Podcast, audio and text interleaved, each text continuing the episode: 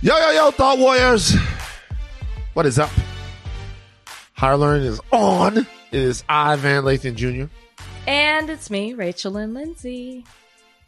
Uh, we got two big guests on the podcast today. We got Michael Che and we have Ray Austin.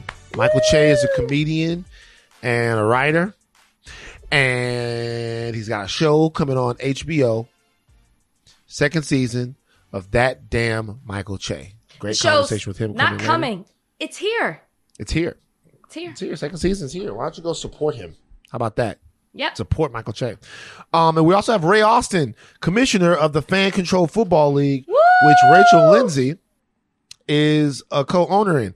Question for you: You're you have you own a team in the Fan Control Football League. Mm-hmm. You're co-owner. Uh, is Brian an owner with you? Well, we're married. So, so yeah. So he so he so we live in a community you, property state. So yes, he he owns a piece of it. So anything that you own, Brian owns. Yes, I did not sign a prenup. Interesting. Hmm. You want to talk about it? No. Because I actually Fuck I no. actually believe in prenups, but that's a whole nother conversation. You believe in prenups? Mm-hmm. Why? But it wasn't a deal breaker for me. I mean, I, look, you guys are very much in love. Yeah, yeah, yeah, yeah. Brian is very tall. Because that's it. He's a great looking guy. He's uh, very smart, very easy to like, that Brian. He's easy. so easy, chill. Easy guy to like. Easy guy to like. I could, you could see Brian's the kind of guy you can see yourself doing any activity with him. You can see yourself surfing with Brian. You can see yourself going axe throwing with Brian. You know what I mean? You're going to escape room with Brian. Stop picking white shit. That nigga's white. I, mean, I mean, yeah. I mean, but you said anything. You can see anything. Why By the way, why, why did gotta he be like? Why could he be playing dominoes? Why couldn't you see yourself playing dominoes with Brian? I could see okay. myself playing dominoes with Brian. But you know what the funny thing is? The things that I just said there. Is that stuff that I would like to do? Why we got to put race on everything, Rachel? Why is because it all about race gonna, with you? Because I'm just being very honest in a general sense. Axe throwing. Axe throwing surfing. is fun. I say, didn't say it's not fun. This is the thing. I come, we so are surfing very for alike. white people? We are very alike in the sense that we are black people who went to white schools and, and Drew, we, we were immersed in that. But you say surfing for white people? Axe, surf. Most white people surf. Have you ever gone Most surfing? Most white people surf. Have you Have you gone surfing? Let me tell you something. I've never been surfing, know. but look, but look, I think it's unfair that we say surfing. Look, look, surfing. We can't give white people. You know what? This is what white people. This is what we do. White people start doing something, and we just give it to them because they started no, doing. White I people didn't invent no surfing. Surfing thing comes about black people and the and water and the ocean, and I, I think there's a level of trust that we might not necessarily have. In well, the they don't water. let us live. I by swim, the ocean. and I'm a good swimmer, but yeah. I don't want to be in the water like that. I'm just gonna be honest. Who do you think invented surfing? Who do you think invented surfing? I don't know. Hawaii. Do you think somebody came from Hawaii? Some in Hawaii. Started in Hawaii. Do you think somebody white invented surfing? No. About three to five thousand years ago, oh, cultures in ancient Peru fished in kayak-like watercraft. Sounds right. Made of reeds that the fishermen surfed back to the shore. All right. There's all different types of stuff. Then Polynesian. Polynesian culture, surfing was an important activity. Modern surfing as we know it today is thought to have originated in Hawaii. The, oh! the history of surfing oh! dates back to A D four hundred in Polynesia, where Polynesians began to make their way to the Hawaiian Islands from Tahiti and uh, the the Marquis Islands. It's, it's, it's Marquesas Islands or something. They met, They brought. Mar- they brought. They brought many of their customs, including playing in the surf on basically bodyboards. It was in Hawaii that the art of standing and surfing upright on boards was invented. Various European surfers, various European explorers witnessed surfing in Polynesia. Surfing may have been observed by British explorers at Tahiti in seventeen sixty-seven. Samuel Wallis and the crew of the H M S Dolphin were the first Britons to visit the island in June of that year. So they came over here. They saw other people surfing.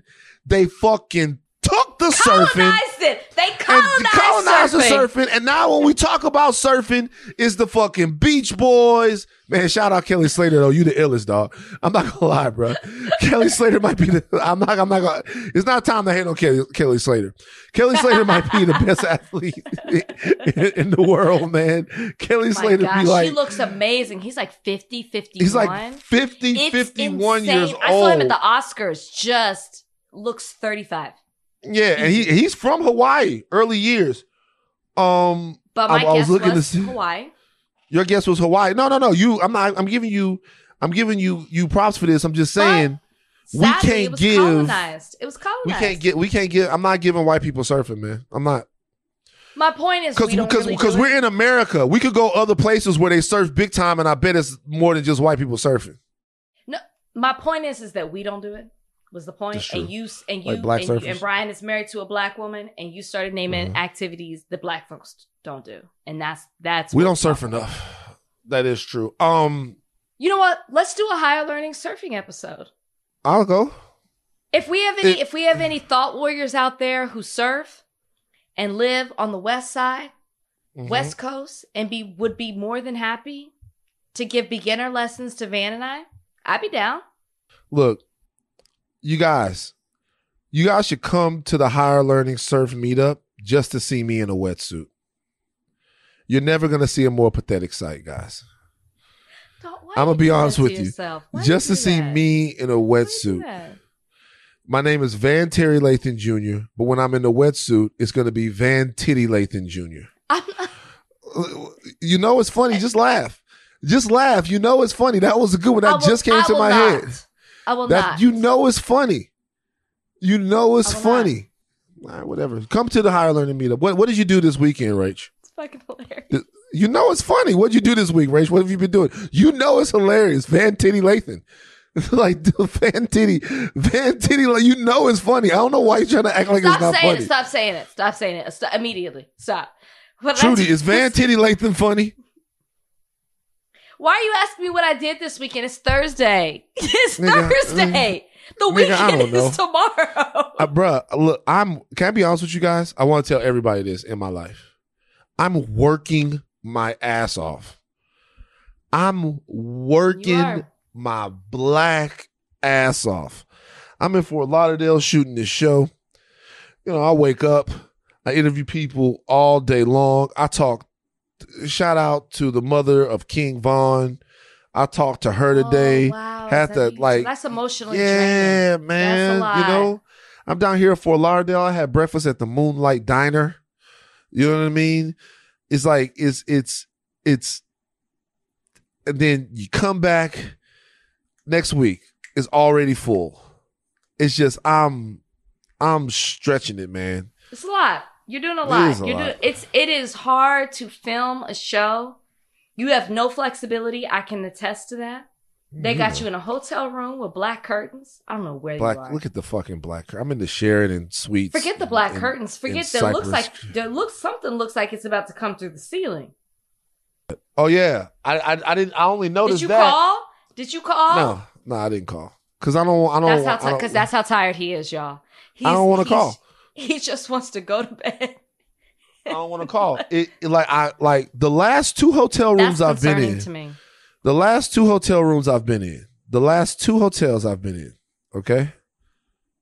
Star Wars Celebration in Anaheim because I came back home to L A, but I couldn't really stay and kick it with Kalik and the dog too long. I had to go to Anaheim to do Star Wars Celebration. Do you know I was almost there? Oh, for real? When I saw you were there, I was almost there for extra. Oh, for real? It was dope. And I said, you guys, I'm not going to know what I'm doing. I'm I going to be we lost. Oh, my God. I, after it could have been Star me Wars and Cele- the Midnight Boys. Pew, pew. After Star Wars Celebration, I was so excited that I bought my own lightsaber. I custom built my own lightsaber with this lightsaber company. It's on its way right now. I think that's cool. How many, How much do you think I spent for the lightsaber? About fifteen hundred dollars. one thousand dollars. Yeah, yeah, yeah.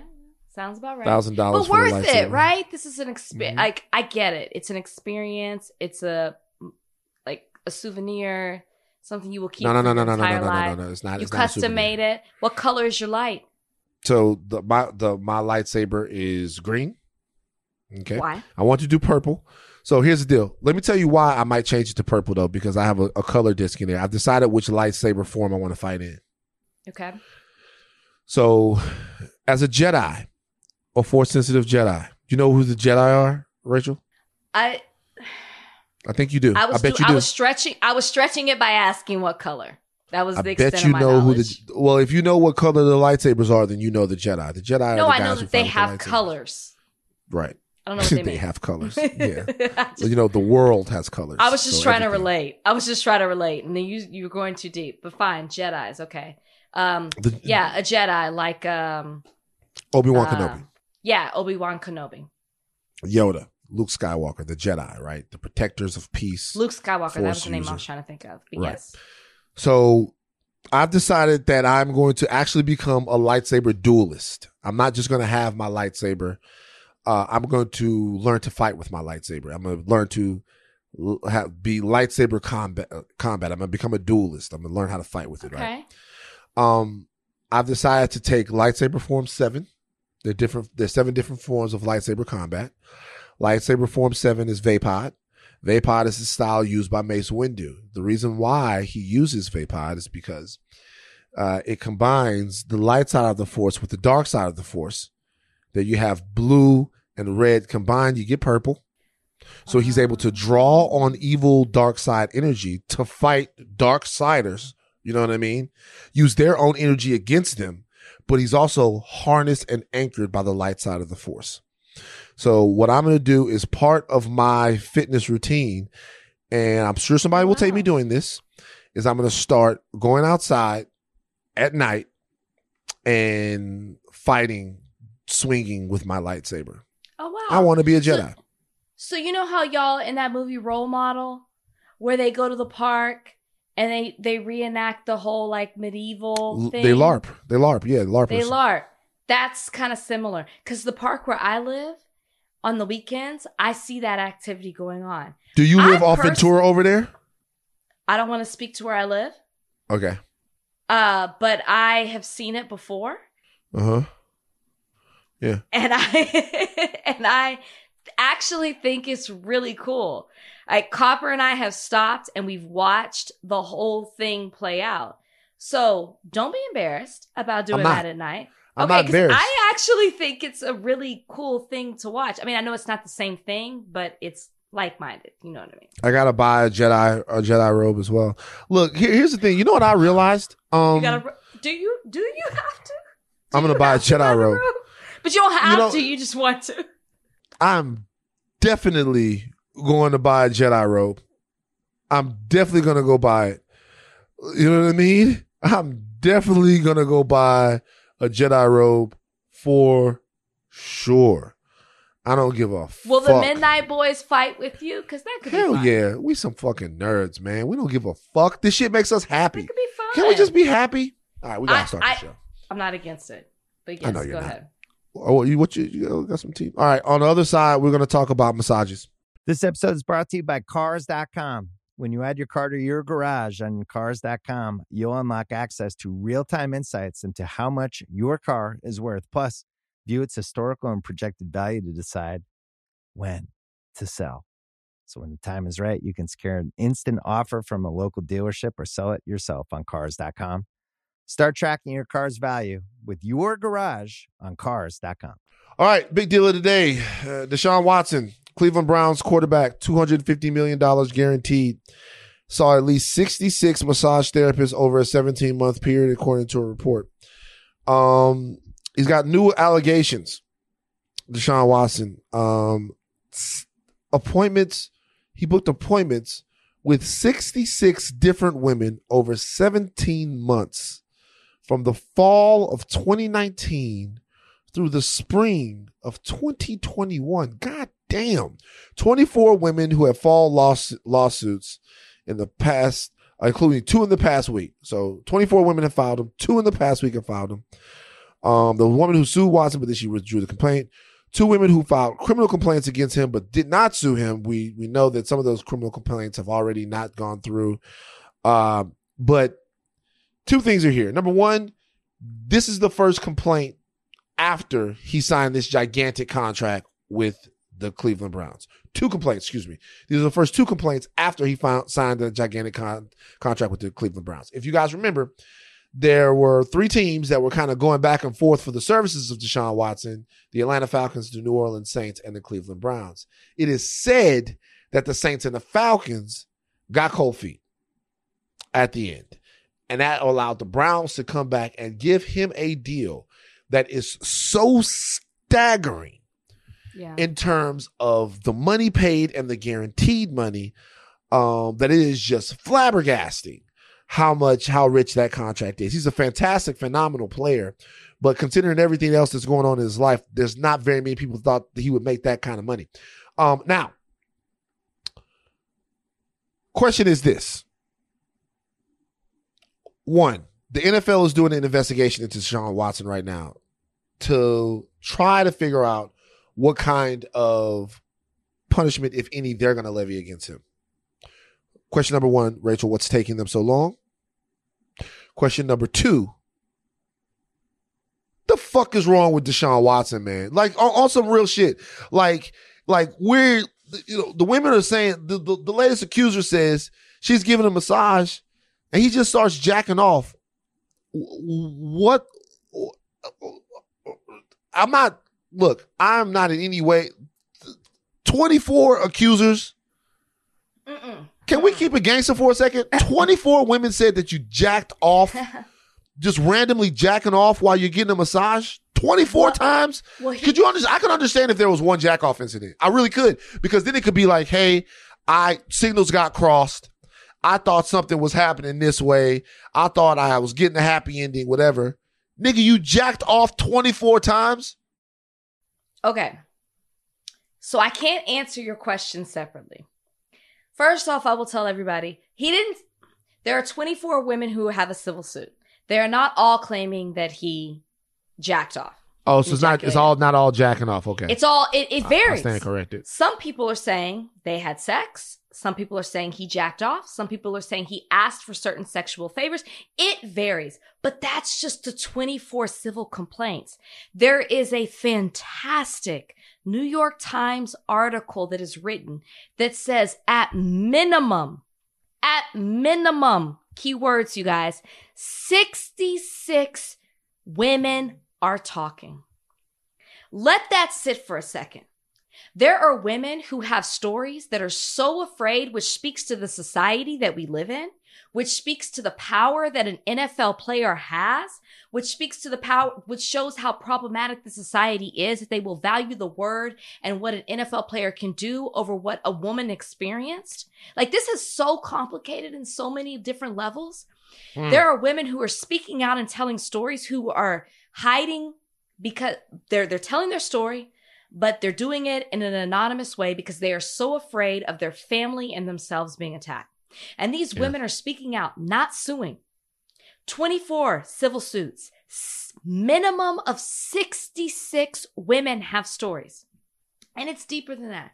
It's not just, oh, I have a story. It's that there is a, ironically, if you watch Snowfall, a woman named Louis, Louis, oh, wow. who worked at a spa, who was working hand in hand with Deshaun Watson and setting him up huh. with massage therapists, setting him up with massage therapists. And there are, there is evidence that has come out in depositions that the New York Times obtained that shows communication where she says that she's going to get him under control. Louis is going to get Deshaun Watson under control. That she basically is like, I understand. She acknowledges that something is not right. She acknowledges that she's spoken to him about his behavior. You have to read this article. It is so extensive. And it's not based off of hearsay. It is based off of deposition testimony of women who are so afraid to speak because they're afraid of what the public, because they regard Deshaun Watson in such, with such praise because he's a superstar quarterback. And he did great things in college and has continued to do great things in N F L. And they're worried about how they will be viewed and received in this society because time, history has shown us that women, especially women of color, they're, they're, they are not valued in the same way as someone who's an N F L player. And if that, if you doubt that by any means, look at the fact that Deshaun Watson signed a new contract with a brand new team in spite of these allegations, because at the time that he signed with the Cleveland Browns, there were twenty-two civil suits. Yes, the grand jury on two occasions denied uh, filing criminal charges against. What does that mean to you? That there's, it, it is so hard to prove a criminal case, you guys. But okay, so so let's talk about that though. When we talk about, because this is, because I said this on, I said this on the podcast. I said on the podcast, hey, no criminal charges. You got to let them play, right? You got to move on, right? Like it's, it's no criminal charges. It's no. That was before but, I realized that he had jacked off twice, two more times. You know well, what I mean? There's more. These private companies have moral clauses. They have moral and, clauses. So what I'm saying is, what's the societal standard, though? What is this, the societal standard? And this is the thing that we're all legislating. And Uh, Trudy and Donnie, if you want to jump in on this at any time too, I just want to know what the the most people, what's the societal standard as far as someone being, how should we feel about this? There's obviously there's obviously something going on here. Like it's not even a joke. Yeah. Uh, like so there's obviously something going on here. Obviously, Deshaun Watson takes the field for the Browns next season or the season after. There's obviously something here. There's no doubt about that. There's something here. There's no vendetta. What are we supposed? sixty-six women are not do not have a vendetta against Deshaun Watson.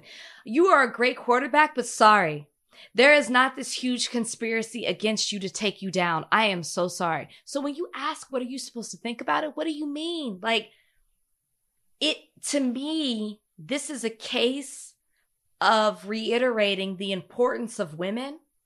And what happens to them and their voice and how they're valued in the society over a prominent, successful, wealthy football player who is worth more to the N F L than these women's stories are. To mm. me, this shows the power of the N F L. This shows the power of the athlete. Deshaun Watson is a person who I'm sure has shown promise since he was in Pop Warner football. Since he was in Pop Warner to junior high to high school to co- on the collegiate level at Clemson, he has shown promise, which means he's shown wealth, which means he's shown he's worth something. And he has shown that he is valuable to a private, successful billion dollar organization. They're going to put that over the voices of these women of color all day, every day. These aren't huh. the daughters of N F L owners. These are women who work in a salon spa off of north of forty-five. That's the hood. I'm telling you right now, it's the hood. I know Houston. Like, huh. like y'all think about this.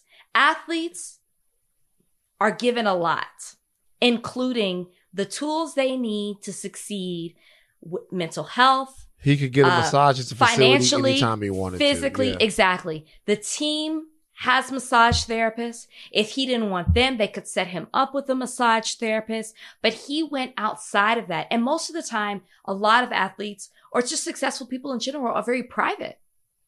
I was listening to Teddy uh, Bruschi talk about uh, he's had five different people over the time, the span of his career come and administer those type of uh, uh exercises or, or be a massage therapist to him, right?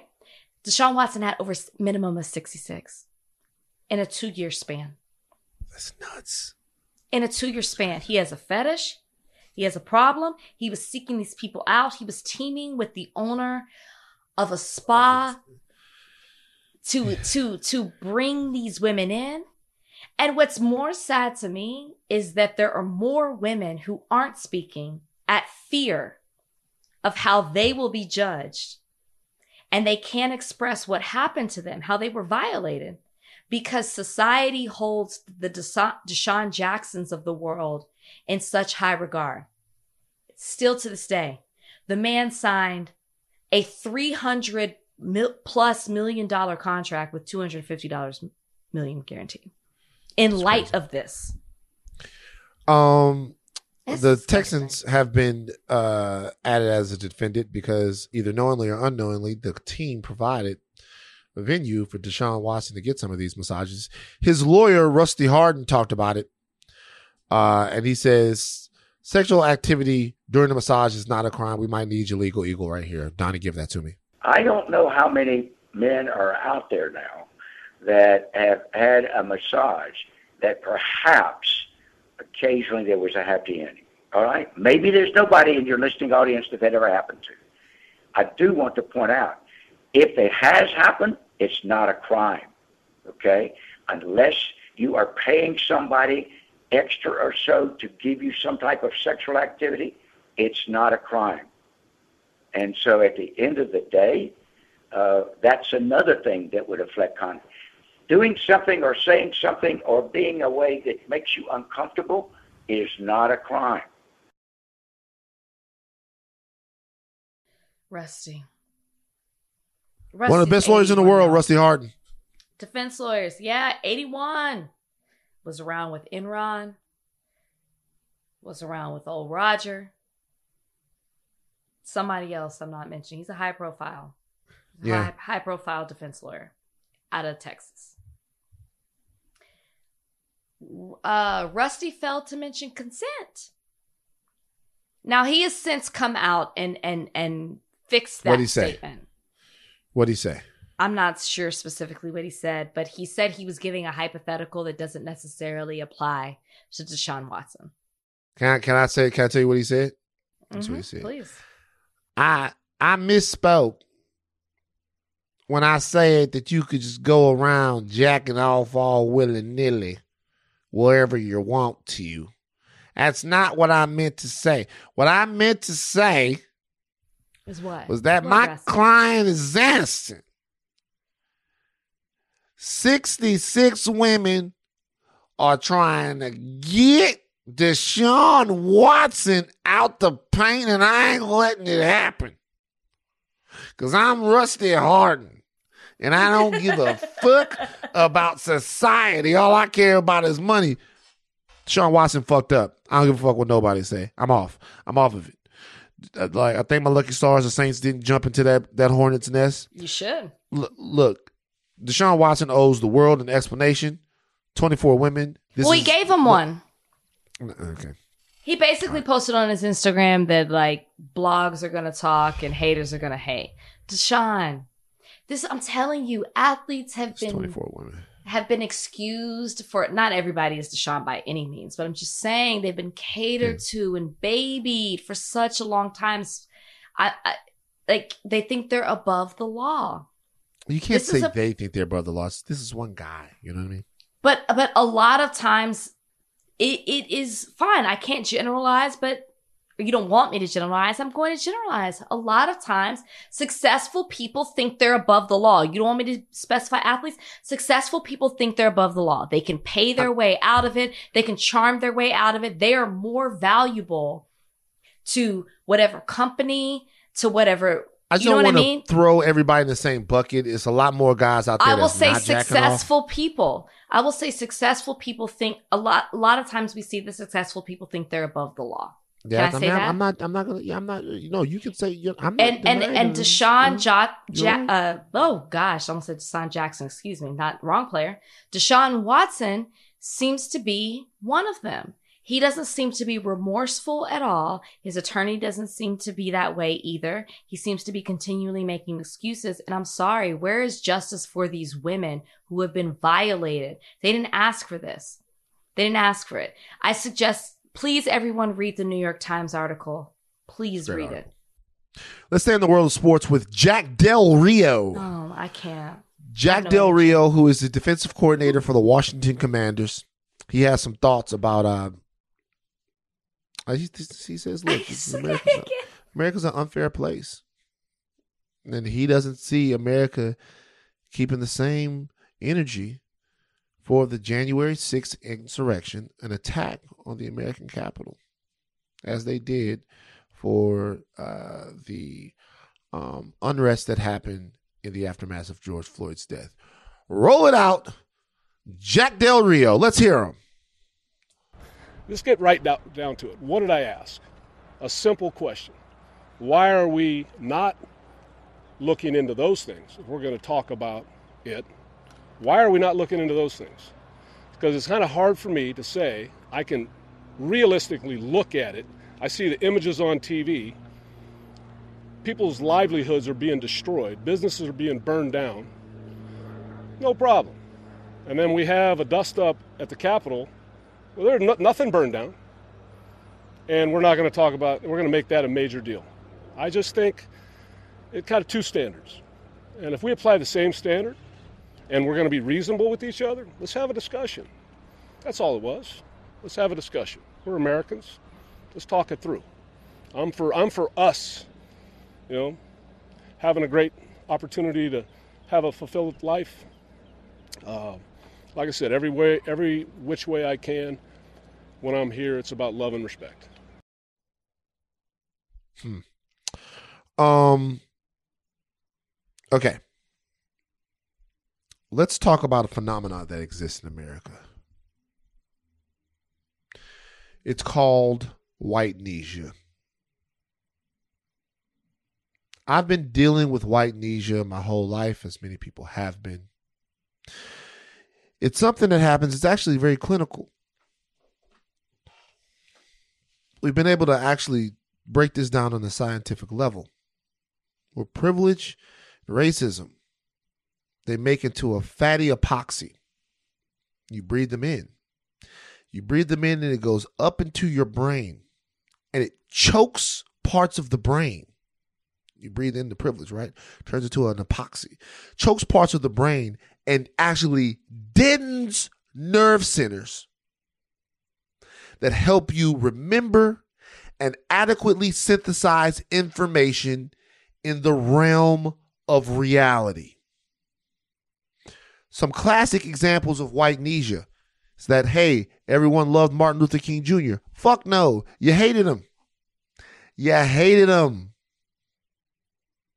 But whitenesia tells you now that he's some kind of sacred cow that you must parade in front of us whenever you fuck up. That's not what Doctor King would do. Well, we don't know what Doctor King would be doing right now because you blew his fucking head off. So we so so so we don't know what he would be doing. He might be in Y S L. We have no clue what Doctor King would okay. be up to right now. He might be. You never know. He'd be down there in Atlanta. You have no clue what Doctor King would be up to right now because you killed him for trying to free people and trying to make poor people uh, uh, richer. Whitenesia also happens for one specific area, slavery. Whitenesia, number one thing, slavery. You hear people say, oh, it wasn't so bad. Remember the Duck Dynasty guy said that slavery was a, uh, kept the black family together? No, that's your Louisiana folks. I'm I'm not aware of that. They said that, you know what I mean? People would say slavery was four hundred years ago. Whitenesia stops you from being good at math. It's not four hundred years ago. Nigga. They said they kept a black family together? Like, go back and look what he said. He said, we all have families and stuff like that. He said something like that. Like, I, I don't I don't give a fuck. Whatever he said, it's, it's something stupid.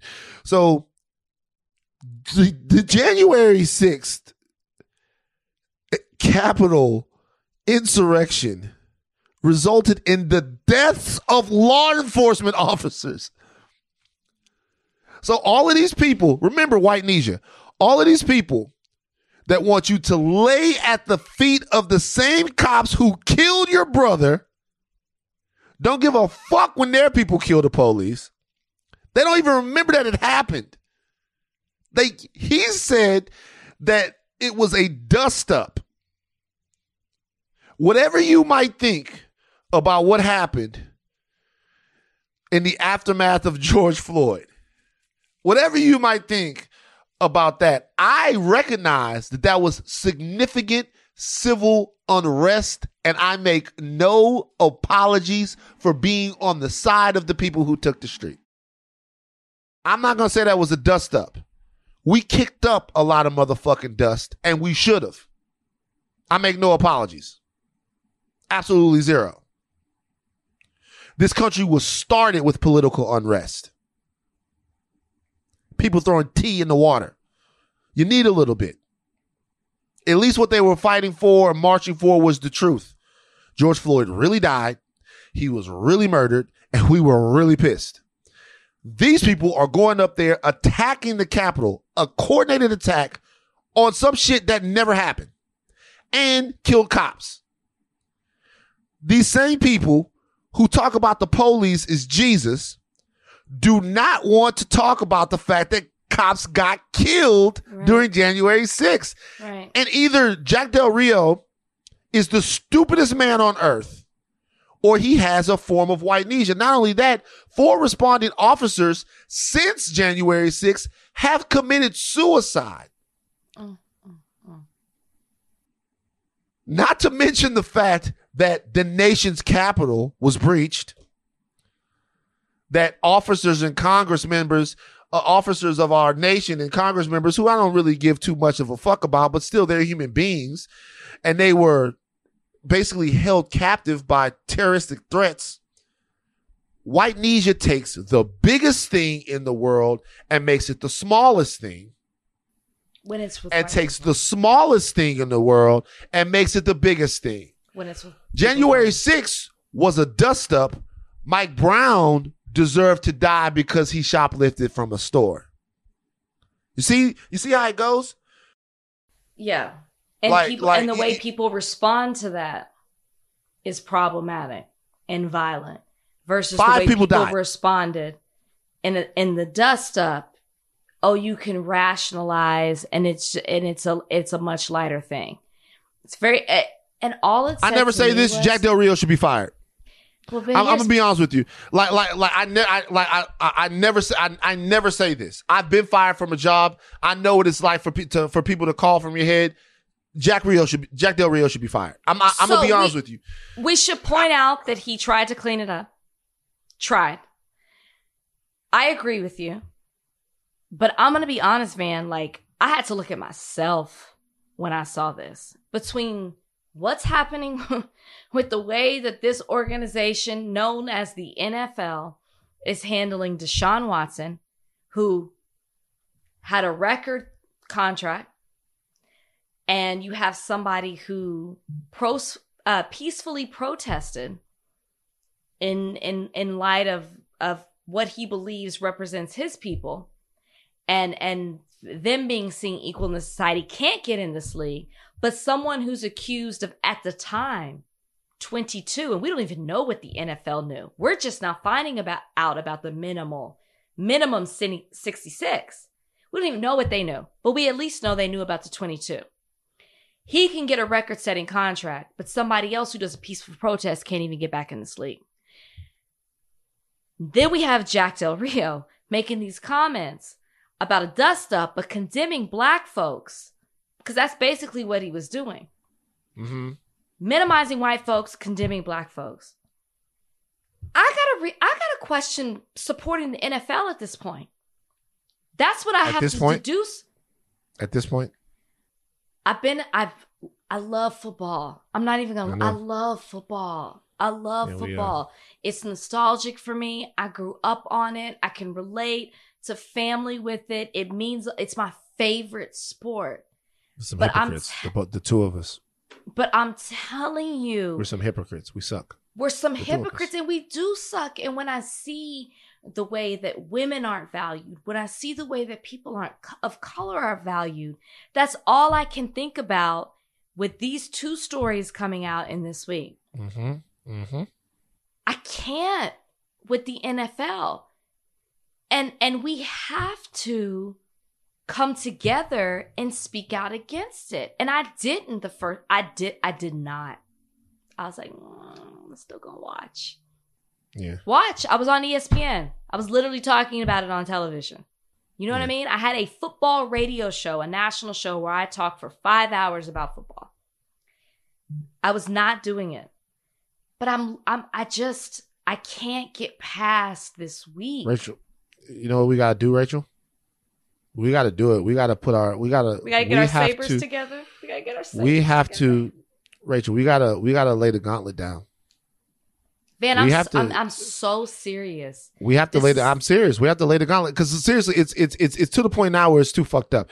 Like it, it, the N F L literally kicked Colin Kaepernick out of the league for peaceful protests and said that they were doing it on behalf of the military and cops that were being disrespected. Colin but Kaepernick had a war. But like, like fuck, not only fuck women, not only fuck women, but right now, Jack Del Rio just said fuck cops.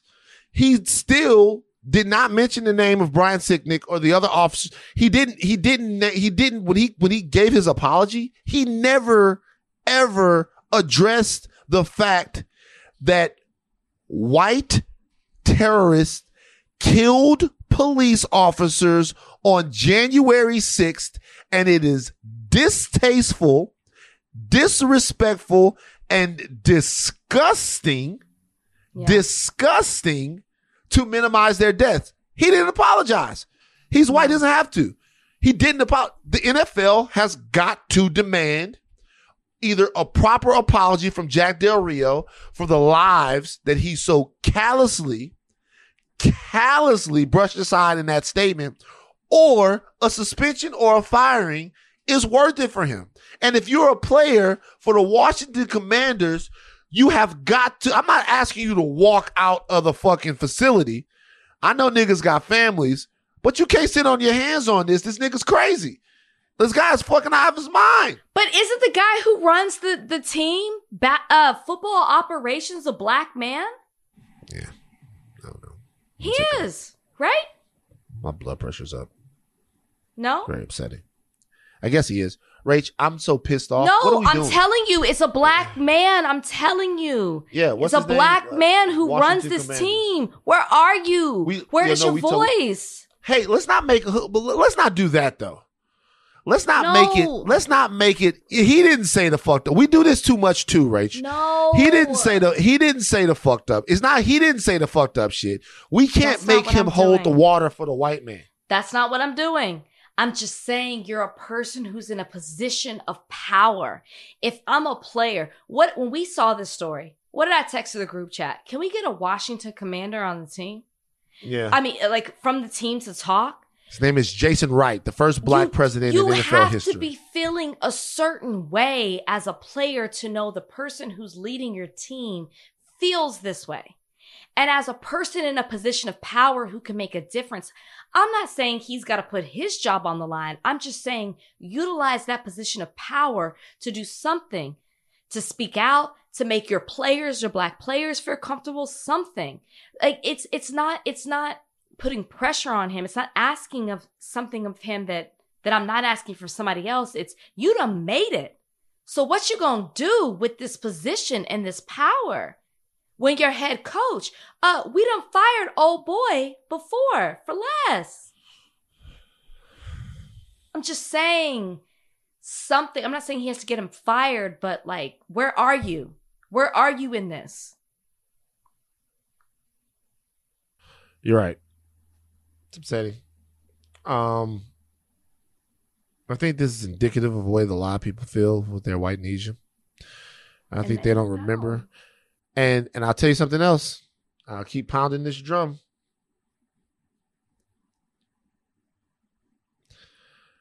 Either we need to convict white amnesia, or we need some black amnesia. Or we need to be more forgetting and oh. more forgive or forgiving of when black people do shit. What's blacknesia? Blacknesia would be blacknesia would be us not running to destroy our own people when they fuck up a little bit. White people fuck up, other white people don't even fucking remember that it happened. He did, like Jack Del Rio literally doesn't remember the facts. He has no idea what happened January sixth. White people killed police officers, destroyed the nation's capital. Black people, sometimes I think we're looking for each other to fuck up so we can jump down each other's throats and remind each other how trash we are. We, we don't forgive. We don't forget. We don't do anything. I'm not talking about where other black people are hurt, situations like this, like Deshaun Watson, people like, I'm not talking about that type of stuff. Right. I'm talking about just other shit, some shit that we've talked about on this podcast.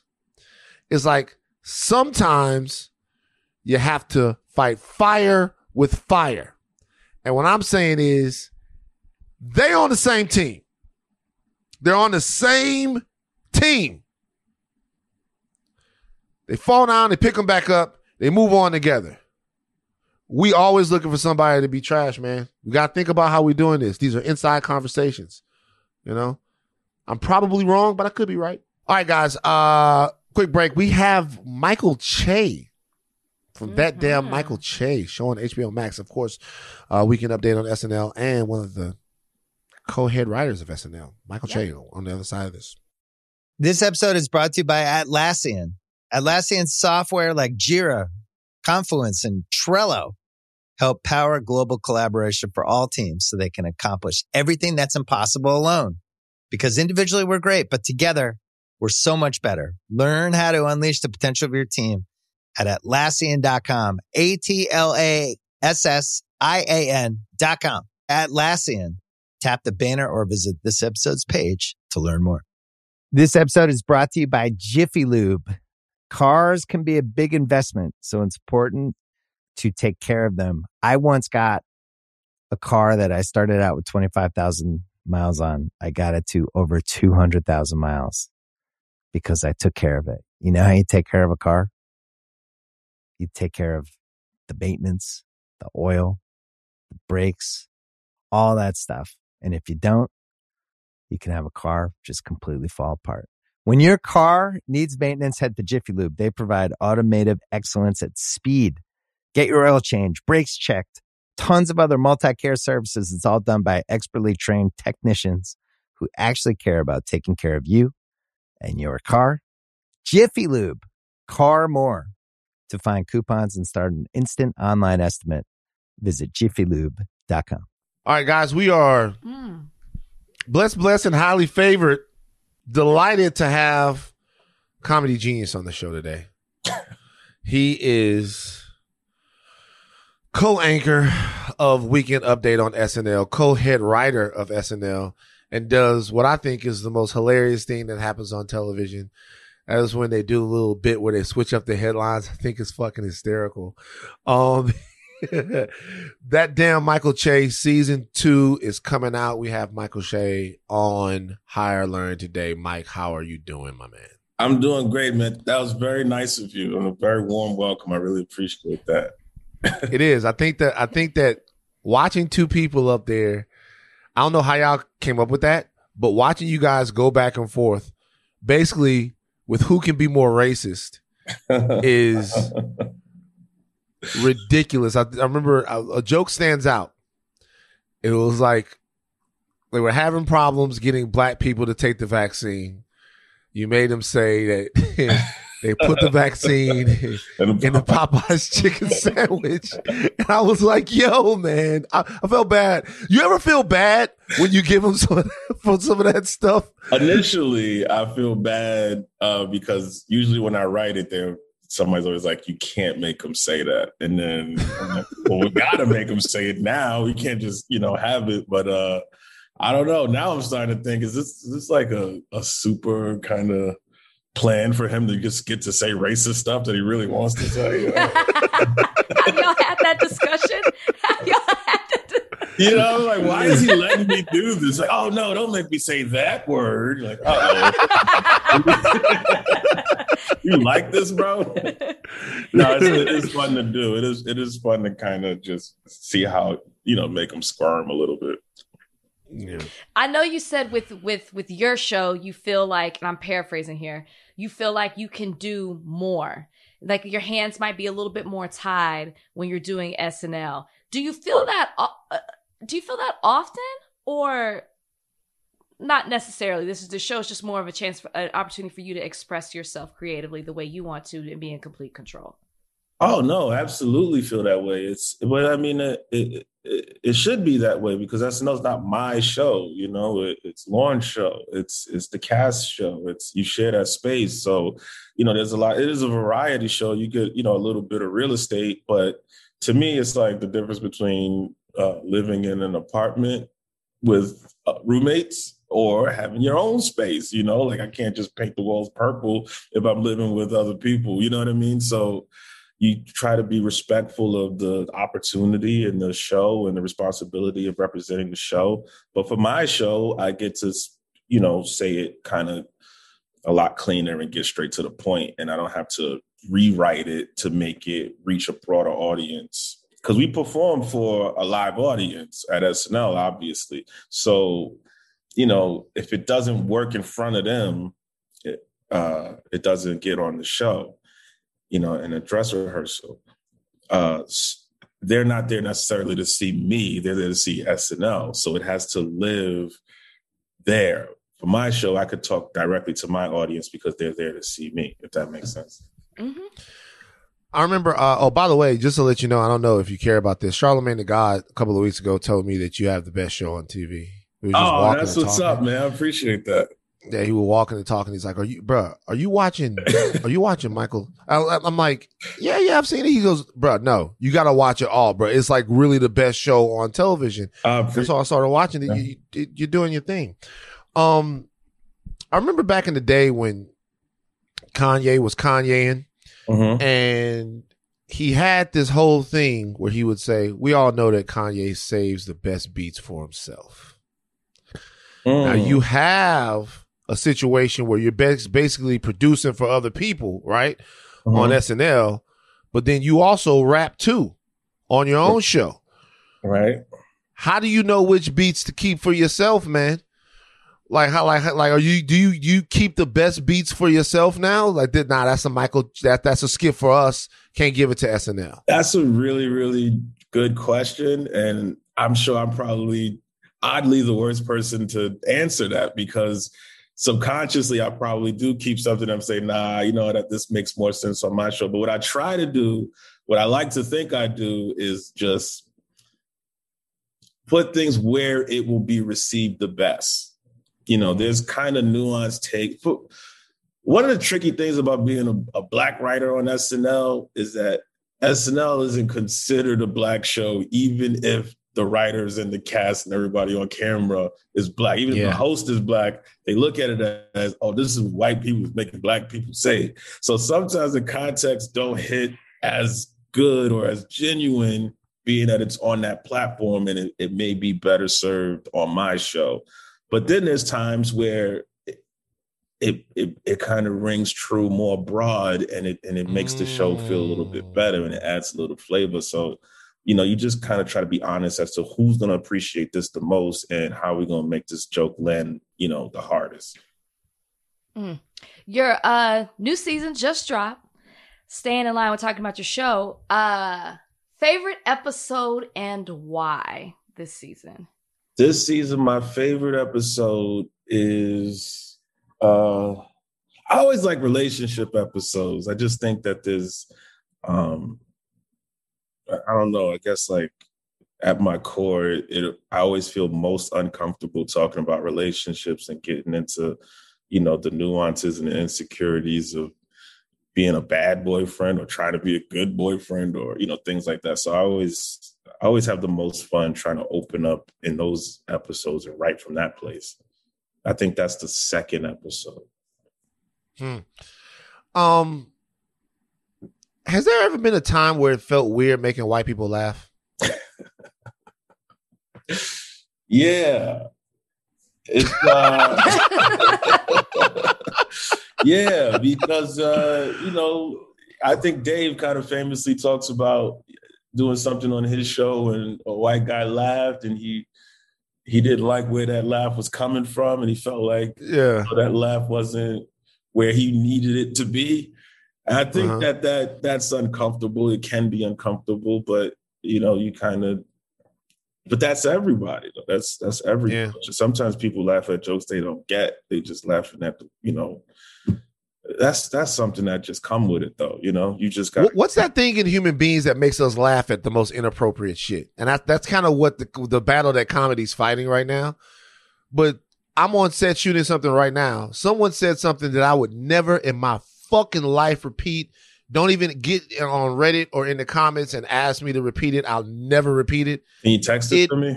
Well, I like it was hysterical, hysterical. Why? Why is why are things that are off limits so funny? I think because we know it's true. We know that no matter how much we ignore it, we, it connects very quickly. You know, it's the most primal thing. I think comedy is speed, and the faster you can connect truth and honesty, uh, the funnier it probably will be. You know, you, that's that's probably where the laugh is. Yeah. Mm. Um, speaking of comedy and things people find funny or not funny, mm. I I guess uh, to be a, to be a comedian in this in this day and age, I think is um, is even more difficult. And something was trending on uh, Twitter. I don't know if y'all saw this, but it was a tweet where a girl said, this was like yesterday, help me figure out how Bernie Mac is funny. She was like, explain to me how Bernie Mac is funny. And to me, Bernie Mac is universally funny. I don't understand how you can't find him funny. One clip, and it's very obvious he's funny. But it was a back and forth of people really debating whether or not Bernie Mac is funny. Where do you think we stand right now with comedy? I mean, like, uh, in regards to what people find funny.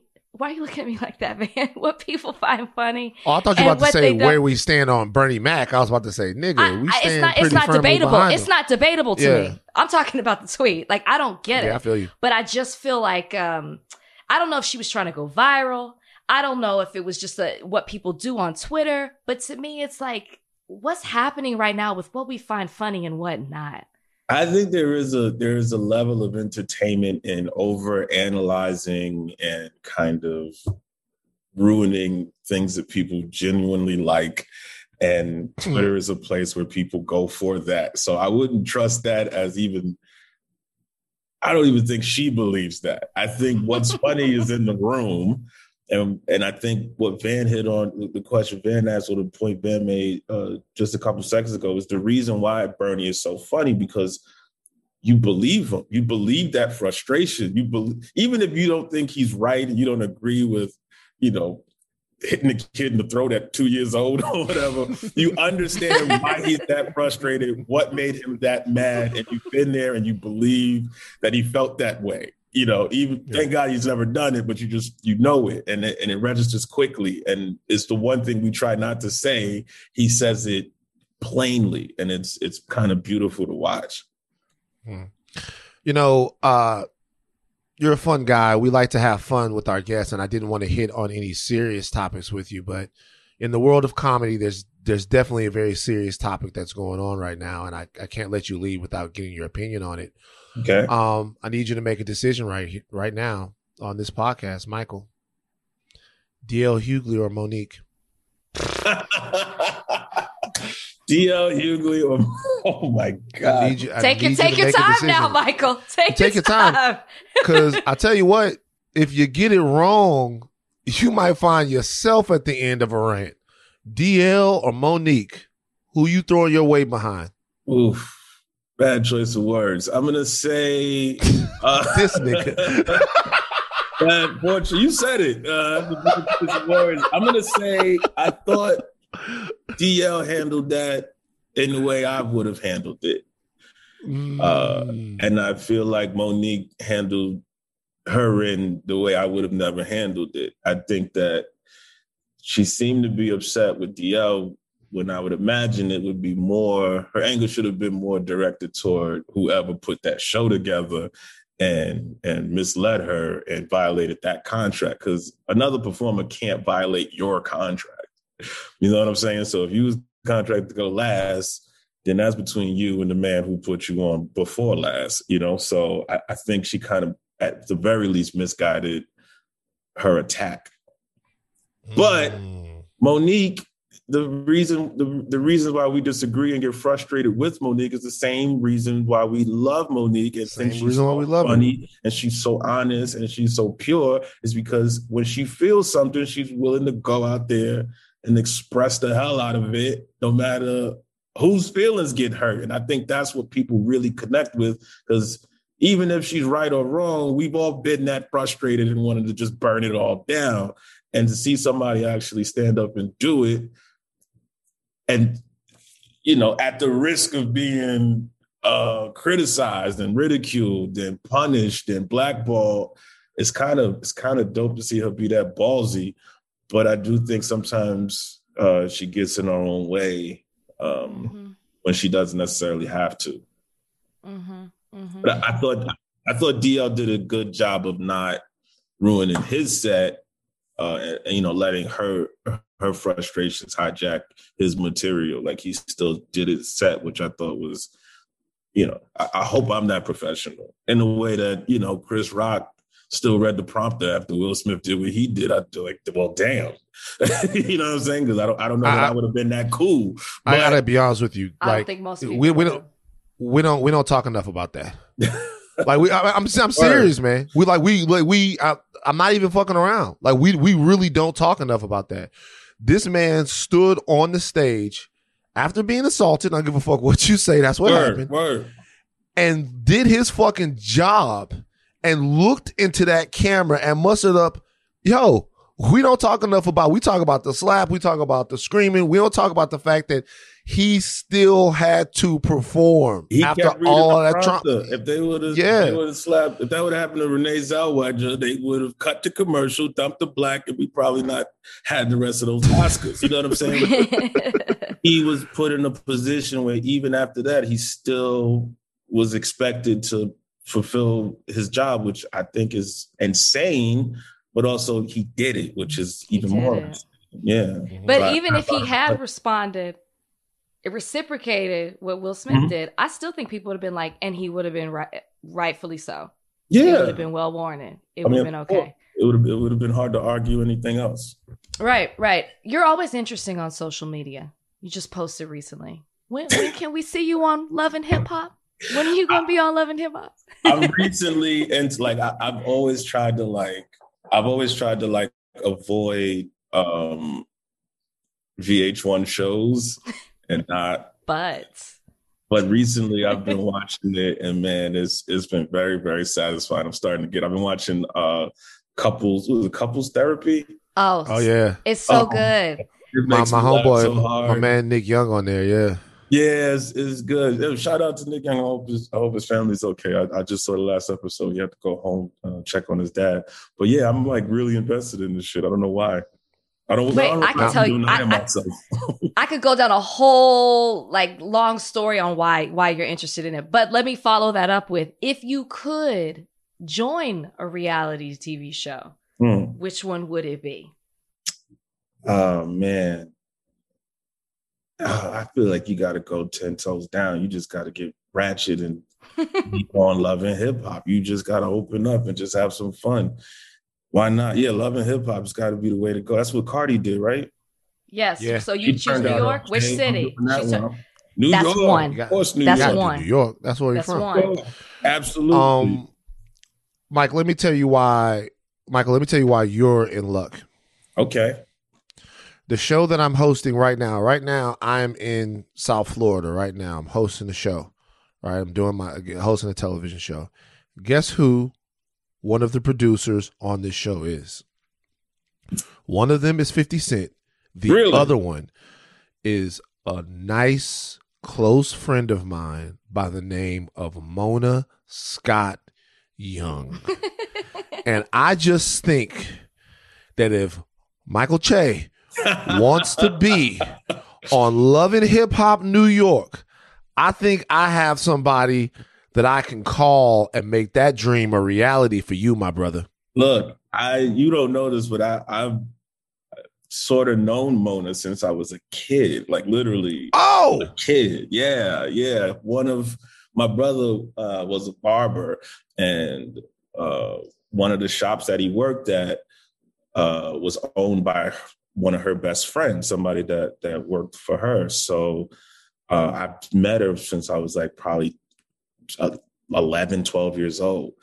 And mm. yeah, ain't that a trip? That's how small the world is. That's why I don't, I don't understand that about New York. Yeah. fifteen million people and all y'all know each other. Yeah, it's a very, like- very bizarre small world. But yeah, Mona, I've known Mona since I was a kid. Um, I think the last time I saw her, she came to the show, actually. She came to S N L a few years ago. Um, So yeah, shout out to Mona, man. Tell her I said hello, Michael. I will. So I gotta ask. They, you, I got. I got. Oh, I have to actually ask him a real question. Go ahead. Go ahead. Ask him a real okay. question. So Michael, Chris Rock attack. Okay. Serious question here. Chris okay. Rock attack. Okay. Um, Dave Chappelle attack. Yeah. Not just that, but a growing sentiment uh-huh. on social media and in the air about what comedians can or cannot say. and what what comedians should or should not say. Right. Almost as if some people think that violence is appropriate if you get your feelings hurt by a comedian. Yeah. Has this changed, or do you think it will change the way that you perform your stand-up, the security that you have at your stand-up? Mm-hmm. Is there a situation amongst comics where you guys feel like you need more protection in the climate that we're in now? I've always felt that at any point, if you say something too disrespectful, somebody will stand up and address you. You know, I've always felt that that was a possibility, whether you're on stage or whether you in the lunchroom or whether you on the subway or whether you at a party or whether you in the barbershop. That threat to me has always been a part of my life. I don't know why this is a new development. And I think for a lot of the guys that's on stage that's been attacked, they've also considered that. Um, I think that it's become sort of fashionable that whatever's entertaining in in mainstream on Twitter or whatever goes viral, or, you know, things that kind of sparks a lot of conversations, people like to recreate for their own benefit. Um, I, I think there might be a couple more copycats who think that this is their a way to make their moment. You know, they feel a little bit braver after they've seen it done. And I think that happens in a lot of cases in our, you know, society. But I don't think anything changes, man. I think you have to be careful what you say, because at any moment, somebody could be very offended. And um, also, though, you know, you, you try, you, you're a comedian at the end of the day. You try to make everybody laugh. Yeah. There's only one emotion you really want. You don't want anybody to feel that angry by something you mm-hmm. said. You know, we we... we in a feel-good business, you know, like, that's not that's not the reaction we ever trying to get, you know, so um, you hope that you never do that. But hell yeah, that's a possibility. That's a possibility at the, at the grocery store. That's a possibility at any moment. Yeah, it is. Um, OK, I'm going to take it back, because my question was kind of piggybacking off of what what Van was saying. Van wants to flex with with Mona. But, you know, I got a couple of connections, too, on a reality show, Michael. Okay. And what was it, first forty-eight? I'm good. No. I'll, no. We're about to bring uh, you some K F C. Snitch on your whole you family. Talk, yeah. No. You hear me all no. Soda, I'm telling on everybody. No. No. Far from that. You talked about um, relate the relationship show is uh, the one that's your favorite from this season. I was on The Bachelorette. Okay. What if you were on The Bachelor? What if you were The Bachelor? Ooh, that that would be a tough sell for me. That would be a tough sell for me. I would be a I would be a I Bachelor, think it's... but I wouldn't be like the guy really? that everybody's competing for. I would I would be like one dude making my case, but I I can't pick through all the women. That's that's that's a tough that's a tough job. I did it. You could do it. You Let me tell so? you. Yes, you don't want to be one of thirty-something men.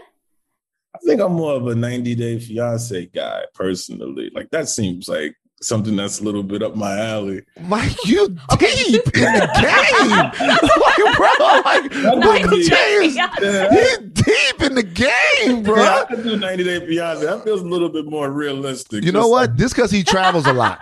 He be traveling. He yeah. be in all of these weird cities. It's nothing yeah. to do in Tallahassee on a Thursday night when you got a show at the Tallahassee Comedy Club all weekend, and you cut on some some some ninety Day Fiance. That's to, tough. Oh no! Shout out to shout out to Tallahassee. But yeah, I can see myself spending ninety days with some lady from the Philippines. Absolutely, do it. I'd be entertaining Look, as hell. Mm, Rach, you got anything else? No. Look, man, um, think you're one of the smartest guys working in comedy right now. Uh, so happy I really that uh, that, man. that um that you're having so much success. Uh, look, I, I think it's an interesting time to be a comedian. Yeah, it is. I think mm-hmm. I think it's an interesting. Mm-hmm. It's almost like being a rapper. You know how you can go curate your rap. We used to like you just curate your rap if you just want. It used to be that all the rap that they gave us was whatever was on Rap C D or the radio. Right. Now, like, if you want a rapper that only talks about murdering people every song, you can just go straight to it. Mm-hmm. Now, you know, I have different levels of comedians now. I have, like, Sebastian when I just want yeah. some family shit. Yeah. Andrew when I just want some really inappropriate shit. Yeah. yeah. And then, you know, I got the black comedians, which were the, the ones that I listen to the most, and I think you're you're, you're those really I only do go with the black guys. I agree. Um, and I, I think it, I think there's room for for for everybody, and I, I think that there's there's space where everybody could be appreciated, and and and also, you know, comedy is one of them things, man. We kind of help each other, you know. We give each other looks, we give each other platforms. Even starting out, you know, I start a show in a bar, you start a show in a laundromat. Now we got two places to work. So, you know, I love when everybody's kind of cooking and it's different. And you know, I could say a joke, and my special would be different than Andrew's, and his will be different than Sebastian's, and vice versa. So it, it, it's kind of a really cool time as a comedy fan, just to have different ways to laugh and feel good. So I, I totally agree with you. Well, uh, the show is coming on in season two. Is it streaming now, or when does season two it's drop? It's on right now. You you can see season one and season two. Uh, it's right now on H B O Max, man. Check it out. On H B O Max. Uh, the name of the show is The Mind of Michael Che. That damn Michael Che. I wanted to call it That Black Ass Michael Che, but H B O refused. But, so we well, we can call it that here. We'll call it that you here. Miss, you missed the Carlos Mencia joke that I threw I, out there. But yeah, I got it. The mind, I saw it right there. I know it. That's why I laughed. I know exactly what you're talking about. All right, shout out to all right, man. Shout out to shout out to Carlos wherever shout it is. Shout out to Nelson. All right, all right my brother. Thank uh, you, take man. It easy. We, we're glad you had time to stop by and hang out with us uh, today on Higher Learning, man. Right Seriously, on, man. Yes, thanks for being here. So much, guys. This episode is brought to you by twentieth Century Studios' Kingdom of the Planet of the Apes. As a ruthless king builds his empire at the expense of the remaining human race, a young ape will fight for the future of apes and humans alike. Kingdom of the Planet of the Apes. Enter the kingdom in IMAX this Friday and in theaters everywhere. Get tickets now. This episode is brought to you by Anytime Fitness. We're not all professional athletes, but we all have health goals. That's why Anytime Fitness gives you access to personalized plans and support from a coach. Plus, you can track your training, nutrition, and recovery progress with the Anytime Fitness app, just like the pros. With twenty-four seven access to more than five thousand gyms worldwide, get more from your gym membership. Visit anytime fitness dot com to try it for free today. Terms, conditions, restrictions, all apply. See website for details. Um, Lil Nas X is upset about B E T situation. He did not get nominated for any B E T awards. Play the audio. Yeah, fuck B E T. Yeah. Fuck B E T. Yeah. Fuck B E T. Yeah. Fuck B E T. Yeah. Yeah. Hey. Yeah. Look it on up. Make it stop, bitch. Okay, okay, okay, okay. Look at how I talk shit, bitch. I should put like three up in the top ten. And I don't need nobody. I just need these C C's on my body. Everything I do, bitch, right or wrong, gon' make a profit. Read about it. I don't even gotta sing about it. I work on with the money that you niggas dream about. Your other shoulder doesn't work. I'm only doing one shoulder. Okay. It's only the right shoulder. I was holding the mic in the other shoulder. I can't do shit right for you, Rachel. They're going to love my shoulder dance. I kept uh, looking up and I was like, oh, okay, we still with the we still with the one side. Um, B E T has responded saying that we love Lil Nas X. He was nominated for Best New Artist at B E T Awards in twenty twenty. We proudly showcased his extraordinary talent and creativity on the show twice. Fortunately, this year, he was not nominated by B E T's Voting Academy. Uh, in response to a tweet bringing up Frank Ocean and Tyler, the Creator, past and present nominations, he tweeted, love, love Frank and Tyler to death. But why can we admit that men are more respected when they do less feminine things, or are, or am I making that up? Let's litigate this. Okay. Tyler, the Creator, it's part of the L G B T community. L G B T Q plus. L G B T Q what plus. What did I say? I don't know. Meanwhile, Tyler the Creator is a fantastic artist who's part of that community, part of the L G B T Q plus community. He's queer. Mm-hmm. He is not asked to carry the torch for the community or excoriate it for that as much as Lil Nas X is. Now, let me tell you what, what some people would say. Some people would say when I say that, that that's because Tyler doesn't, quote unquote, throw it in your face as much. Tyler doesn't throw it in your face. Tyler is Tyler, and the fact that he hangs out with guys or likes guys, uh, he doesn't make it that big of a deal. Whereas Lil Nas X has made it part of his identity. His queerness is a staple of his identity, and that changes the energy for people. Rachel, to that you say what? Um, I mean... What's your specific question? The question is, is Lil Nas X right that that less feminine men who yes. are who are in who our are community? Gay? Yes, yes, yes, yes, yes. In Sorry, our community, I asked you yes. to tell me a question and then I cut you off. Sorry. Um, yes, I do believe that there's still, we still have strides to make in this community, and by that I mean the Black community, when it comes to what we accept and what we don't accept, or what we're more willing. willing to accept. We might accept it, but in a certain way. And there's a difference between Lil Nas X and Tyler, the Creator. There's a difference between Lil Nas X and Frank Ocean. And I think that you can make that, that um, uh, differentiate between the two. And I can understand what Lil Nas X is saying. Yeah, I'll just end it there. You'll end it there. Um, I think he's definitely right. Mm-hmm. I th- and I think uh, it's not necessarily a Black thing, but it in this case is this is what we're talking about. I think I think people want you to have shame. People, I think, or people, the community, because because Lil Nas X is talking about the community. That was his so whole thing. I'm, we're so, talking about so, B E T. So th- So, th- so this is my thing with that. Um, well, let's talk about what Lil Nas X is talking about. I think there's a difference between being something and being proud to be something. Hmm. Okay. I Good think you.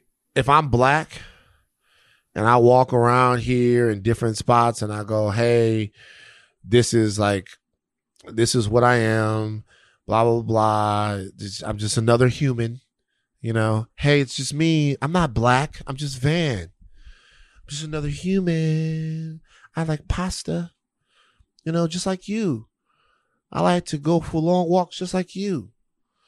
And it's just me. It's good old Van. I wear a, a khaki hat, curled. You know, I'm cool. I'm with you. I flip my collar up. I'm one of you. I'm not Black. I'm Van. Everybody goes, hey, we can tolerate him. But you see, if I... take my Blackness and I say, not only am I Black, if I act, how about this? If I act as proud to be Black as some act proud to be American, that's an insult to America. They're America everywhere. They're putting fucking flags on shit. They got eagles on shit. We're not even asking them. They're like, it's America. Motherfucker, we know we in America. Like, there's like, like if if you act, the only thing they want you to be proud of is the country that they built by oppressing you. And I think that that goes double sometimes for our, for our brothers and sisters in the L G B T Q plus community. That's the pride. That's why they have to be proud, in my opinion. That's why it's empowering to see them proud. That's the pride that grinds people, to see them happy, see them out there getting it, see them out there doing their thing and showing not one ounce of the shame that society will want them to have. Because if you're going to be doing that stuff, the way people look at it is, if you're going to be doing that stuff, at least be sad about it, right? if you're gonna be out there carrying on like that, at least have the decency to be sad about it. Sure. Don't be proud to be who you are. So what Lil Nas X is saying is true, and it's not necessarily. It's not necessarily. I don't know if it's necessarily the masculine feminine dynamic. It's the fact that you can't turn it off in your head. Tyler inadvertently gives you a break. Frank Ocean inadvertently gives you a break. Lil Nas X says, I'm here right now. Deal with me. Like, this is who I am. You don't get to turn it off and just be like, hey. And that's how, that's what we do with our blackness. I walk in with my blackness and I say, what's up, niggas? Kwanzaa. And I, I don't give you a break. Why should I give you a break for who I am? And that's the same thing he's asking for. As far as the B E T situation, I don't know what goes into the voting. It seems very, very peculiar that he would not be be uh, nominated for anything when they nominated Jack Harlow, who loves black women. He said it over and over and over again. I'm not. Black women. Jack Harlow loves you. Oh, I love black women. I'm Jack Harlow. I love black ladies. Black lady. Hey, Jack Harlow, what kind of dinner do you want? Oh, I love black ladies. Hey, Jack Harlow, where, where do you want to go on vacation? Oh, I love black ladies. It's a black women land. He knows his audience. He knows his audience. I will say it's very odd. And Lil Nas X does bring up a great point. He not only was nominated for a Grammy, he performed at the Grammys. Yeah. Jack Harlow was a feature on his hit song. And he was nominated. I interviewed him last year at the B E T Awards. He was nominated last year. It makes no sense why his album could not be nominated, or his singles, or him as an artist could not be nominated this year. Doesn't make any sense. It doesn't make sense why Jack Harlow. And to me, it just seems like B E T is more about doing what they consider on trend than they do about the artistry. Because for doing it about artistry, Lil Nas X would have been nominated. He has not just great songs. He's not just a great artist. He had a fantastic album. But it's a good album. I it's like a good it. album. And, and and to me, they seem to be appealing, or maybe trying to draw in a certain audience to the B E T Awards, which is why Jack Harlow got nominated. Doesn't make any sense. And honestly, Lil Nas X is crossed over. So I really don't understand why he wasn't. One of the biggest artists in the world. I do not understand it. One of the biggest maybe, artists in the world. Maybe they did it because we'd be talking about it. Because I don't know if we'd be talking about B E T Awards if it if this wasn't it. I don't know. All I'm right, asking everybody you. on the carpet if Lil Nas X deserved to be here when I work the awards next in a couple of weeks. All right, guys. We have a treat for you. You're about to learn by about the future. The future's coming at you. Boom, baby. I like the fan control football. Mm-hmm. Um, that should be the slogan. I got so many ideas for fan control football. I want when you guys listen to this interview, we're about to have on Ray Austin, uh, the commissioner of fan control football, where Rach is a is an owner, right? Rach, you're mm-hmm. an owner. Yes, yes, I am. Of the what is it called? The Do Nothing team. Stop. S B Stars. S B Stars. Sh- should have been Stars. Uh, should have been Stars. Uh, and I have some great ideas for the future of fan control football. And I want people to really listen to my ideas with an open mind. And tell me whether or not they're good. We're going to talk to Ray Austin on the other side of this break. This episode is brought to you by Hotels dot com. I was traveling internationally last year. I was in Mallorca. I didn't know the island well. I said, let me head to the north, head towards the water. Let me go on Hotels dot com and see what they have available. Something preferably on the beach, maybe even a gym. Not only did I get those things, there was a kids session with exercise, gymnastics in the water, pony rides, a train.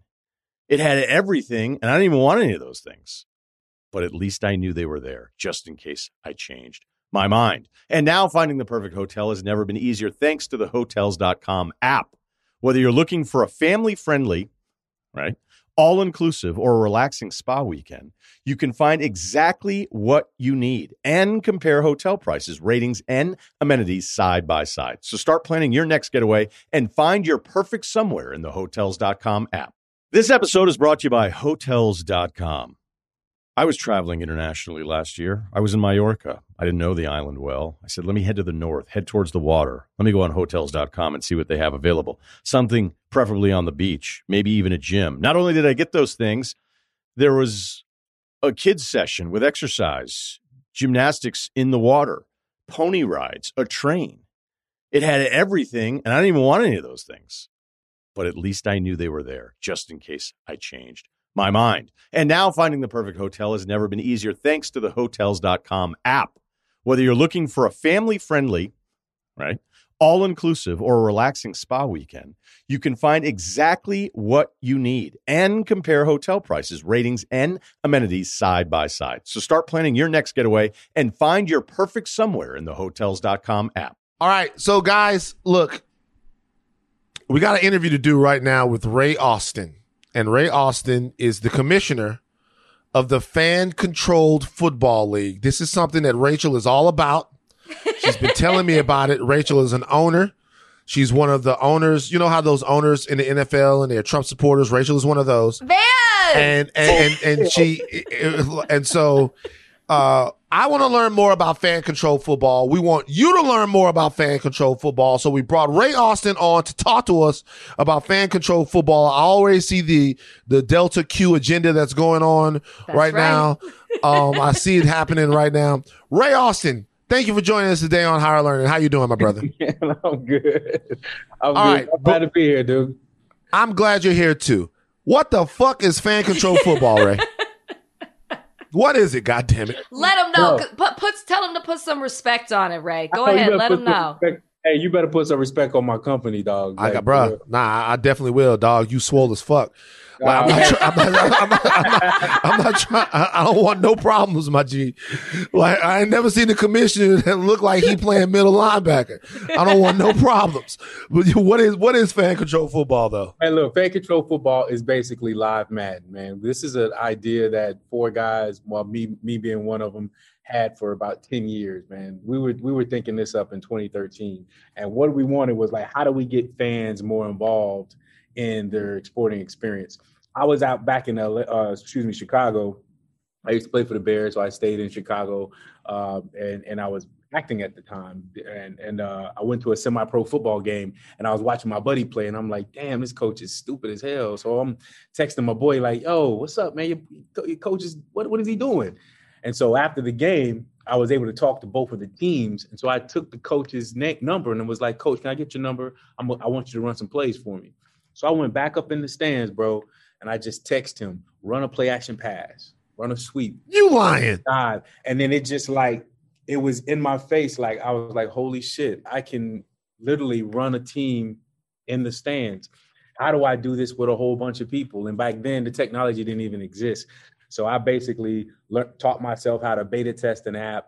Allowed, uh, I threaded a whole bunch of people together on a text message and said, you've got four choices, one, two, three, or four. And whichever number that they picked was a play popped up on their phone. And that's how I kind of got started, man. Ran out of money, didn't know what the hell I was doing. And then and it just sat sat just sat up on the shelf. My boy Tony Parrish played for the Bears, man, meets back up with me, says, man, what you working on? I tell him, man, like, I'm doing this. And he goes, man, I got a buddy of mine, Sohrab Farooqui. He owns the Las Vegas Outlaws, the indoor uh, football team for the A F L. And he's thinking the same thing as you think. And I'm like, holy shit. I'm like, damn, somebody else is thinking about this. And he got money too. I'm like, oh man. So I didn't, he didn't care. He was like, nah, man, he wants to meet you. So I flew up to L A, met up with Sohrab. He had already reached out to two other guys that he never even knew. And we sitting at a table, bro. Swear to God, we sitting all at a table and we just like, why don't we do this together? Like, fuck, let's do it. And we had all the right ingredients. We had a C E O, we had a gamer, we had a guy that was in marketing, and you had a football player. And we was just like, let's do it. And from there, man, we raised two point five million dollars, opened up our first team called the Salt Lake Screaming Eagles in Salt Lake City. We let the fans do it all. We let them pick the logos, the name of the team. Uh, and then we built a mobile app that turns your, your phone into an actual playbook. And the fans ran the plays. They literally had twelve seconds to pick a play, and the play was streamed down to the player. And that was twenty seventeen. And then the pandemic hit. Damn. And we was trying to wait for money.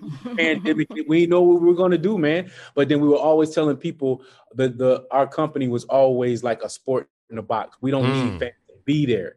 And the pandemic hit, and we were just really almost – it was almost a blessing, bro. And we were able to raise – you know, we raised forty million dollars.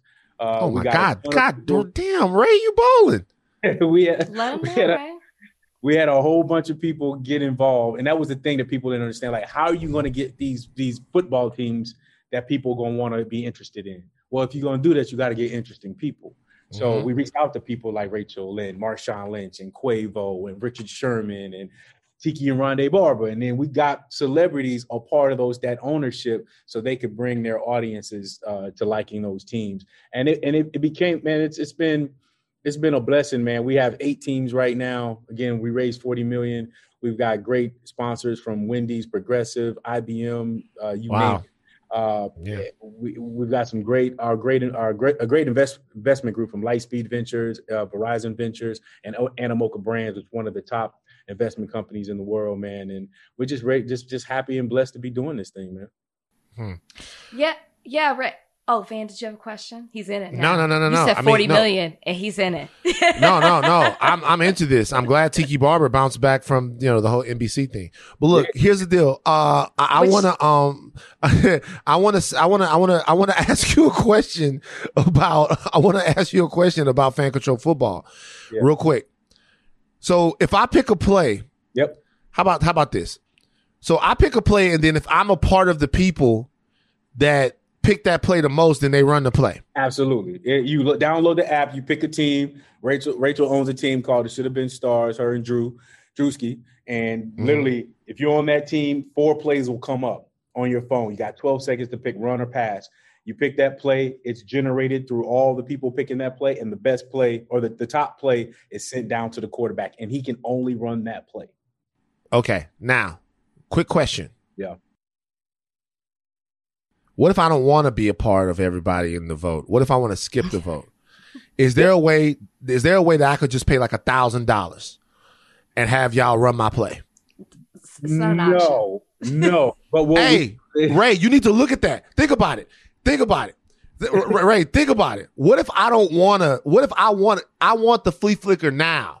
Okay, yeah. I yep. don't want to vote and have everybody, because they not.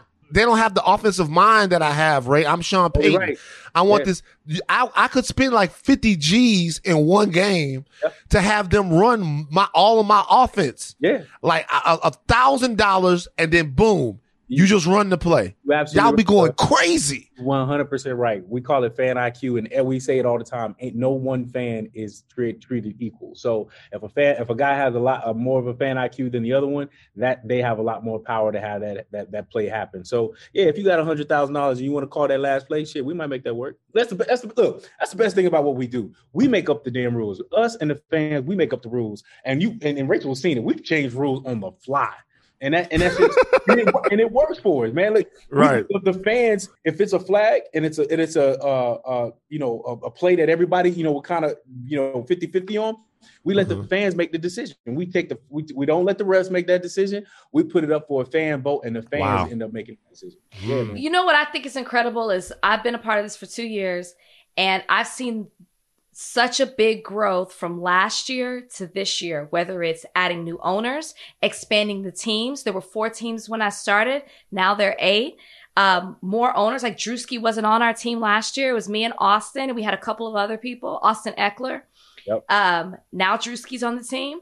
And, um, oh, I literally just lost my train of thought. Um, oh, I want to talk about the players, the, the, yeah. the way we're getting players that used to play in the N F L that yep. are now a part of F C F. The way the way Van wants to do it, it would be fan uncontrolled football. Like, that's ridiculous. This is fan controlled football. That's a good idea. And no, that's what makes it so dope. And, and, and Rachel just hit up on it, man. Like, everybody always talks about, like, what is the what is the the, the play like the football, man? Look, we got D one, D two guys that played at top level high, uh, colleges. I'm all over the world, man. Like, Heisman Trophy winner. Heisman Trophy winner, Terrell Owen, Terrell Owens on it. Robert Turbin was in it. Uh, uh, uh, Terrence Williams played with the Dallas Cowboys for six years.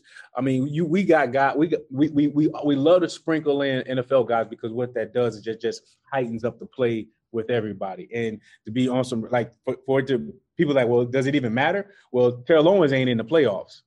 And and he was on a team and he's not even in the playoffs. And another team that was zero and four is actually winning now. They're in the playoffs. You know what I'm saying? So the, the, that's the great thing about what we're doing, man. It's just like the talent is there, how we treat the players and what we want the players to do. You know, we think really about, I call it more than the athlete. We make, we make these guys say, hey, look, use this platform for a place to build yourself. When I was done playing ball, I only played five years, bro.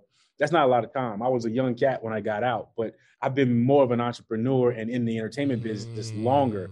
And that's what we try to kind of teach our guys. It's like, use this platform of football and this digital platform that we're putting together to promote yourself. So if you want to be an actor, model, content creator, entrepreneur, our network is so damn big. Use this network before you get up out of here. Don't just get up out of here with a whole bunch of stats. Get up out of here with a network that you can do something with after the game is over. What's your vision, Ray? How how big do you think Fan Control Football can get? Well, it's funny you said it, because the name of the company is Fan Control Sports and Entertainment. So oh, we wow. have a patent on not only football, basketball, baseball, soccer, cricket. Uh, I mean, right now, I'm going to be working with, but we just signed Bone Crusher on as our head of community and culture, and we're going to do fan control music. So when you ask me, what am I? What are we trying to create? We're trying we're trying to create a, a generation that only see this this new young generation coming up. They can only see themselves a part of sports if they're involved. We're going to change the mindset. Of, if you think about a phone right now, dude, like kids nowadays don't even see this as a phone. They see this as everything else, because that's how they appendage. It's, it's, yeah. it's, that's how the generation is. And so we want to change the mindset of a sports person to say, hey, look, I, I, I don't see this being a sport unless I'm involved in it.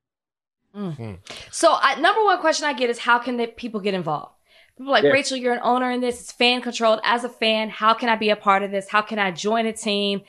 Sadly, my team didn't make it to the championship this year. We were almost there. We were eliminated right before the championship. They That's okay. Been, the championship's this weekend. They should have been stars for that reason, because they should have been in the damn play. So I blame Drewski, because before that, before we had that name, we made it to the championship last year. We are the reigning champs up until this point, but the championship's this weekend. How can people get involved um, if they want to be a part of F C F? Because they should be. All you got to do is go to F C F dot I O, F C F dot I O. Go in there. You'll see all eight of the teams. Pick one of the teams that you feel more comfortable with. You know, you've got you've got these so many so many different owners, from Quavo to to Rachel, that you can pick from, Bob Minery, that you can pick from and say, man, I my my personality is more like Marshawn Lynch, or my my personality is more like Rachel or or or Bob Minery. That's what makes it so great, because you become a part of these cultures.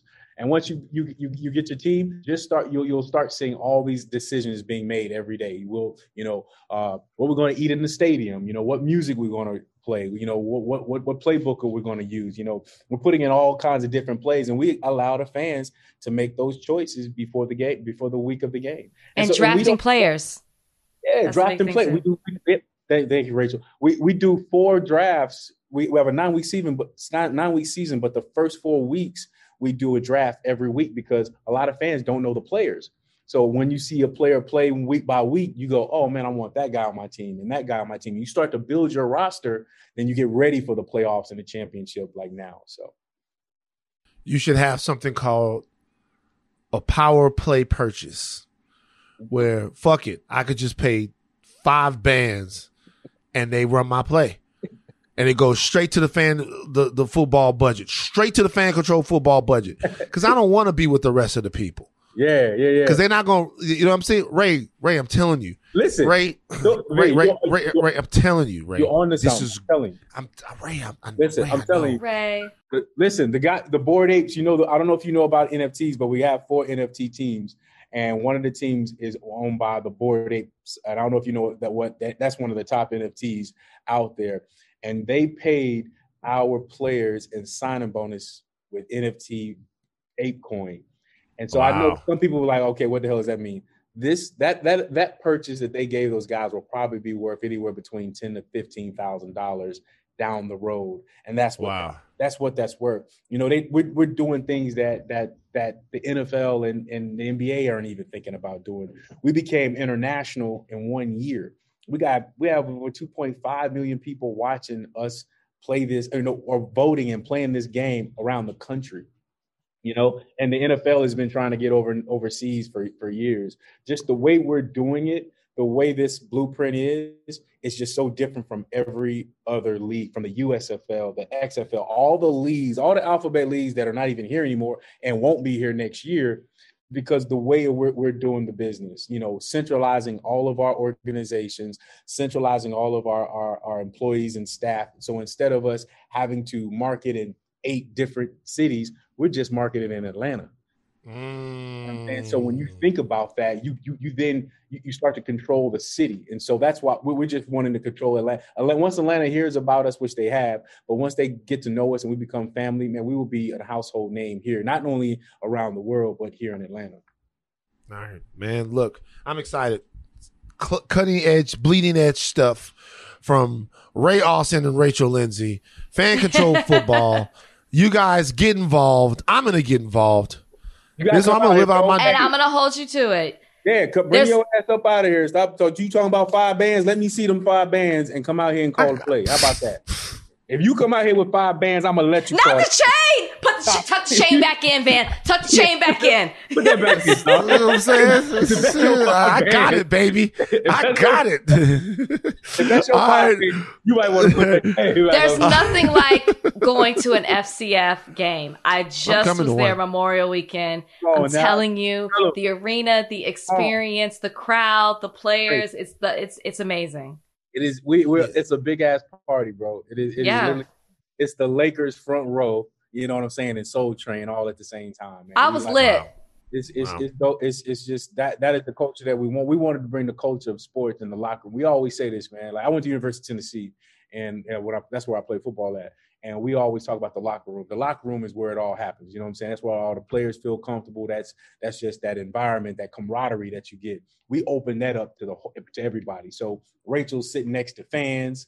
They sit next to me. You know what I'm saying? We take all them roadblocks away from all the regular corporate, you know, sports leagues. It's like we doing this shit together. You know, and that's what nah, makes that's it dope. so dope. That's that is probably one of the dopest things that we do, and I think the fans feel that. They're like, man, I don't feel like a fan. I feel like I'm a part of this this this thing that they're building. So, absolutely, absolutely. All right, Ray, we're gonna check it out, man. Um, actually, you got me excited. You got me excited to try something new. I'm gonna get into F C F. Uh, that's Ray Austin, the commissioner of Fan Control Football. We really appreciate you joining us today on Higher Learning, my brother. I appreciate y'all. Thank, Thank you Rachel. so much, Ray. Good to see you yeah. always. You too, always.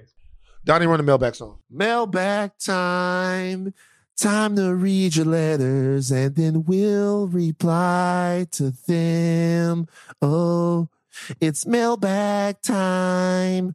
Write us with your queries and we'll chime in. All right, we're doing, we are doing three mailbag questions and we're going to do them quick. Let's go. Let's go. Okay, real fast. Samira Buell on Instagram. She asks, what would you do every day if you never had to work again? And we can only pick one thing? Yeah. One thing. Damn, I don't know. I really don't know. Um, I can only pick yeah. one thing. I mean, I'm sure you do other things, right? But like if there was, if there's one thing you could do every day if you didn't work, what would it be? Honestly, it would be something that I don't have time to do every day because it can work. You know what's so crazy is there's really there's really nothing. Oh, for me, I'd meditate in yoga, which I love and really changes the entire course of my day when I'm able to do it. And I can't every day because of work. Mm. Uh, I guess I would, uh, you know what I would do? I would spend time with Bozeman and Kalika. More specifically, Bozeman. You don't do that though. Every day? I'd say it's probably spend time with Bozeman. I threw her in there so she didn't feel bad. But like more like it, it is is is is it like I love hanging out with Bozeman. Isn't it the best? I listen. I but I but I make time for that. I make time for it too. But he makes the time. He come over and jump him. I love my boy.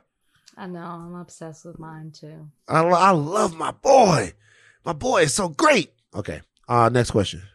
All right. Pin Hoodie on Reddit asks, if you were to trade places with the other, how do you think it would be different? By this, I mean, how would Van be different if he was raised by the judge? And what would Rachel be like if she grew up in Baton Rouge? Wow. Well, see, here's the thing. If I was raised by the judge, I would be like a, a much worse person. I think like, you would be too, like a P K.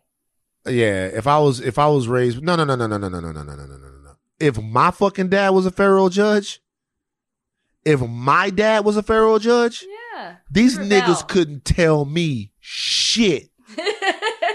If like like hold on for a second. No, no, no. You're thinking I would go off and be a rebel. No. Yeah, I think you'd be a rebel. No. If my dad was a federal judge, Rachel, you are down to earth. If my dad was a federal judge, you fucking peasant. Like, you don't talk to me. Like, like, what are you talking about? Like, like, what, like, like, what? You don't fucking talk to me. Do you have any idea who my father is? I'll be throwing that out at all kinds of places where, like, I'll be throwing that out at Disneyland. I'll be like, I'm like, I'm trying to get in line to go on a ride at Disneyland. I can't get in line. I look around. I'm putting cases on all of you motherfuckers. all, all of y'all. Like, I would never be able to handle something like that. No, ever. You would. Because it yeah. didn't happen. It wasn't the norm for you. I'm going to tell you this. I don't think I would have been much different. If anything, I would have been, it took me a long time to truly just say, this is me. And I don't really care.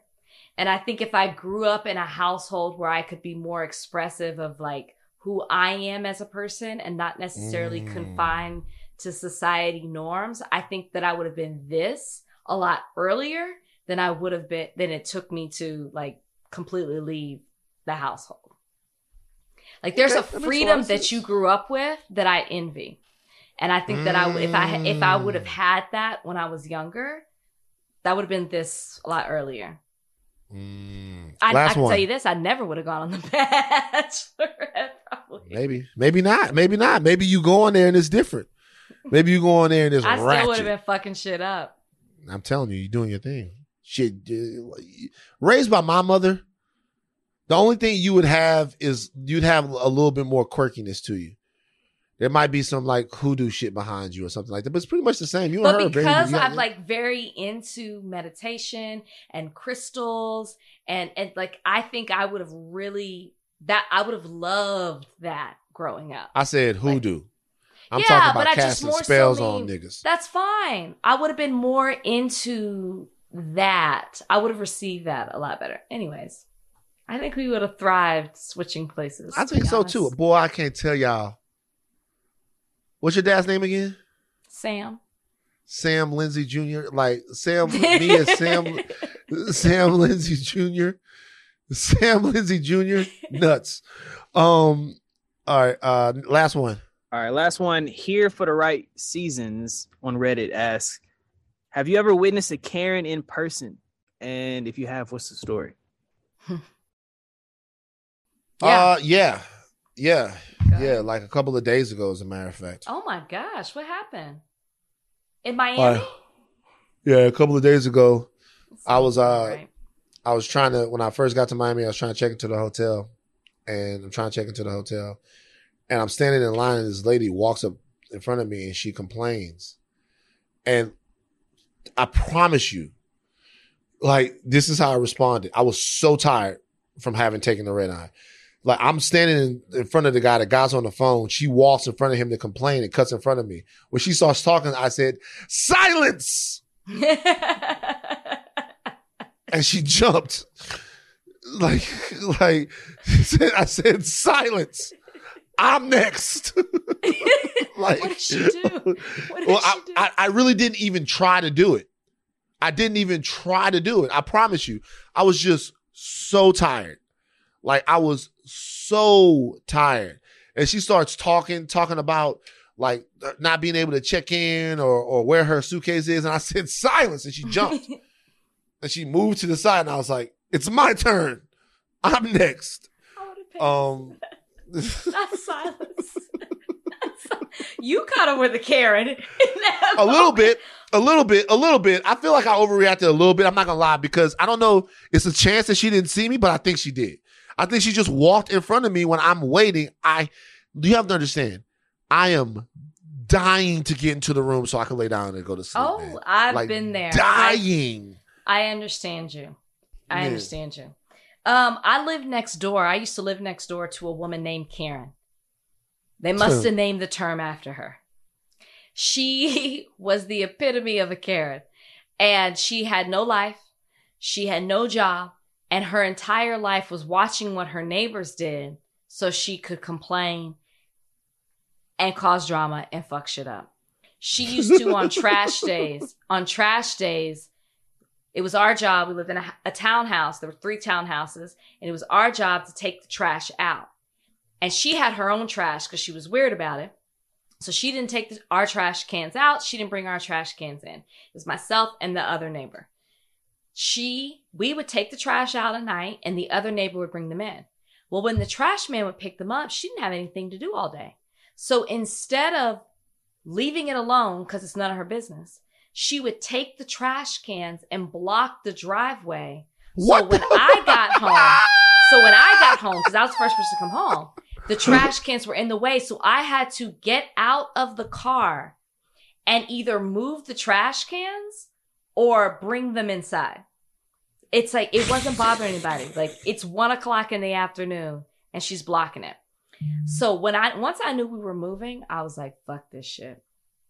I would tell my landlord all the time. At the time, I was like, listen, she's doing it again. He would send me the text message he was sending her. Nothing, right? She was, it was like what she looked forward to once a week. So the last week, I, uh, not the last week, but towards the end, I just took those trash cans because she blocked my car. I could not ax- get in to park my car. I took those cr- trash cans and I parked them behind her car. And she happened to see me because she just sits on the camera and she watches. So she comes out and she's like, you bitch, you fucking bitch. I can't believe you took the trash cans and parked them behind my car. She tried to move the trash cans behind my car. I kicked them towards her, just kicked them towards her. And I was like, fuck this. You block me off, you blah, blah, blah. We go back and forth, back and forth, back and forth. She's like, you reality T V star, bitch. That's what she says to me. What? Wow! This is was, a fantastic story. It was. I can't believe I had to tell this on the podcast. This this literally happened like three months ago. It's like, you reality T V star, bitch. And I said, Karen, and I was so chill. I had the dogs with me. She started complaining about my, what my dogs do. It just turned into this whole thing. I said, Karen, I go, Karen, you just really need to get a damn job. I have a fucking job! Like, that's how, it was insane. But I'm I'm like shortening it for the time for the time's sake, uh, or for for this podcast. She went off, I went off. It was this whole thing. Brian gets home. He was like, Rachel, you did that? Yes. And we move next week. So needless to say, Karen's about. Karen's sabotaging the next neighbor. Her real her real name really is Karen, but real life Karen. She called me. You reality T V star, bitch. I said, she called you a star. She called you a star, though. The star. Thank you, Donnie. Look at, I said, we both know. Positive we Donnie. both know I'm more than that, though. Come on, Karen. We both know I'm more than that. At least I got jobs. You know what? You know what I wanted to say?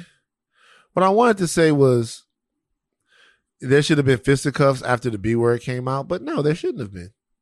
Nah, she was bitching. I was bitching. I was fuck. I was fuck. Fuck. Bitch. Bi- I mean, like, I'm. I'm sure. Did you use the c? Did you use the c word? No, I didn't use the c word.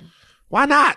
It's such a good word. It just wasn't necessary. Like, I can hit her harder when I'm like, get a damn job. She. They cut her. It. It cut her deeply. You know, when I talked you know about her get? ugly. When I talked about her ugly dogs. You know, it got. It got to her. That was worse. You know than what we should. That. What mm-hmm. we should do? We should have Ebony come up here and take care of her. Because that's be what you used you. to do. I, I, like, yeah, that's what I would do. Like, I'm not putting like, Ebony in that situation. Like, what I like, that's what I would do. Man, let me tell you something. You a girl in Baton Rouge, not gonna talk shit to me. Not like talking about Ebony Lathan. Not for the bullshit. Ebony Lathan is Ebony Lathan is my father in a woman's body. I'm my mother in a man's body. Ebony Lathan is my father in a woman's body. They not, she not fucking playing with your dumb ass. She gonna kick you in your shit. Sadly, she knew who I was. Obviously, reality, reality T V, T V star, bitch. Right. There was right. only so much I could do. You know, she's probably on a Reddit talking mad shit about me. Mad shit. You got an unexpected ally of the week? I don't. Karen just pissed me off. Um, um, J J Reddick again. So he's not unexpected yeah. at this point. That's twice. You can't give it to him. I'm again. just, I just, I'm just the biggest J J fucking Reddick fan in the world is right now. J J, J J, like J J Reddick be fucking handling. Did you see what J J Reddick and and and C J McCollum did to your boy. C J McCollum too? Oh. I didn't see it. It was beautiful. C J McCollum and J J Redick gave it to Stephen A. Smith. The topic was Darvin Ham's press conference, and Stephen A. Smith was up there yuck, yuck, yucking it up, and fucking J J Redick and C J McCollum gave him the, the, the business. Give me the sound, Donnie. Said a, a, a random, random take. And then you explained a bunch of things about Russell Westbrook that had nothing to do with that take. And so I want clarification on it. Sure. What is your issue with Russell Westbrook being at that news conference? That's a wild thing. Not, that, That's a wild thing for you to say. Him supporting his team, his organization, yeah. his coach, a fellow African-American man look, that gets hired by the Los Angeles Lakers. Is that C J? Don't go there. That's what he sounds like? That's not what I'm saying. This is what you said. But no, no, but see, you said that crossing the line when you bring up oh, another African-American man. That's not where I'm going. You said that about the Lakers organization discussing trading him. What does that got to do with him? Well, what I'm saying, no. What are you talking about? What they have? You said him going to the press conference. You're disappointed. I'm saying, I'm no. I'm saying, nope. Run the tape. We got the tape. That's what you said. I'm, I'm, the Lakers organization has been talking about moving Russell Westbrook. They're talking about trading him. My point is, is that this guy. There are question marks as to whether or not he's going to be a part of the team. In your mouth. In your mouth. I didn't know the the subject was Russell Westbrook. Now, you know I'm ride or die Russell Westbrook, so. Why is that? She's a big fan. He was always of my Russell fan. Westbrook? That, believe oh, it or not, I know you never believe me when I say this, but the reason that I was a big fan of the Oklahoma City Thunder was because of Russell Westbrook. You never believe me when I say that. I was, I've always been a big fan of him. Stop. All right. Yo, we have, okay, so for Mondays, I, I want to make sure I, oh, quick question, uh, quick, quick plug. I want you guys to do me a favor.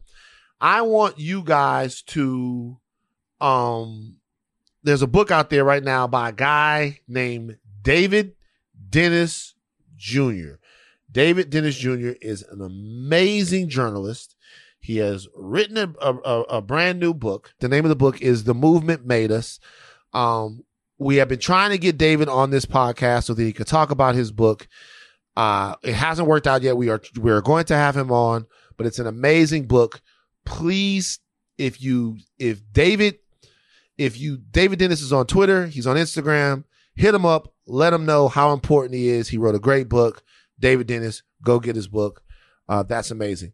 On Monday, we're having Jared Hill from the Fanti Podcast on the podcast. We are going to talk more about Issei Atute and what happened um, in Virginia. Um, he is the host of the Fanti Podcast, half of the host. He also he hosts it with Travell Anderson. Uh, they're going to come on here, and it's a podcast that deals in L G B T Q plus issues. Jared is someone who is a brilliant Uh, man, an amazing friend of mine, and somebody who, when I need my antenna pointed north on issues that deal with me and an ally to that community, he can help me out. So I want to talk to him about some of the questions that a lot of you posed uh, on the Reddit and on the Facebook. There are also several topics that were here that we are going to get to. We're going to talk about Uh, some of the things that are going on in, in, in government right now. We're going to talk about the Louisiana, the Justice Department probe into the Louisiana State Police that we did not get a chance to talk about today because it just came out today and we need a little bit more time to sink our teeth into it. Uh, so we got a lot of meat for you Monday. Big Meat Monday, baby. That's what it's called. Big Meat Monday. Everybody come through and swinging some big meat on Monday, baby. Big Meat Monday. Woo! Woo! Take them caps off, but do not stop learning. I am Van Lathan Junior And I'm Rachel Lynn Lindsay from Podcast.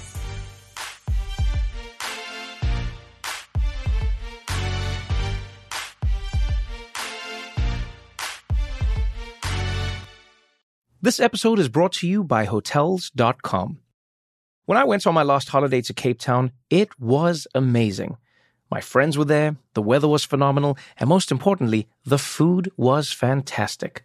But one thing I struggled with was finding the right places to stay.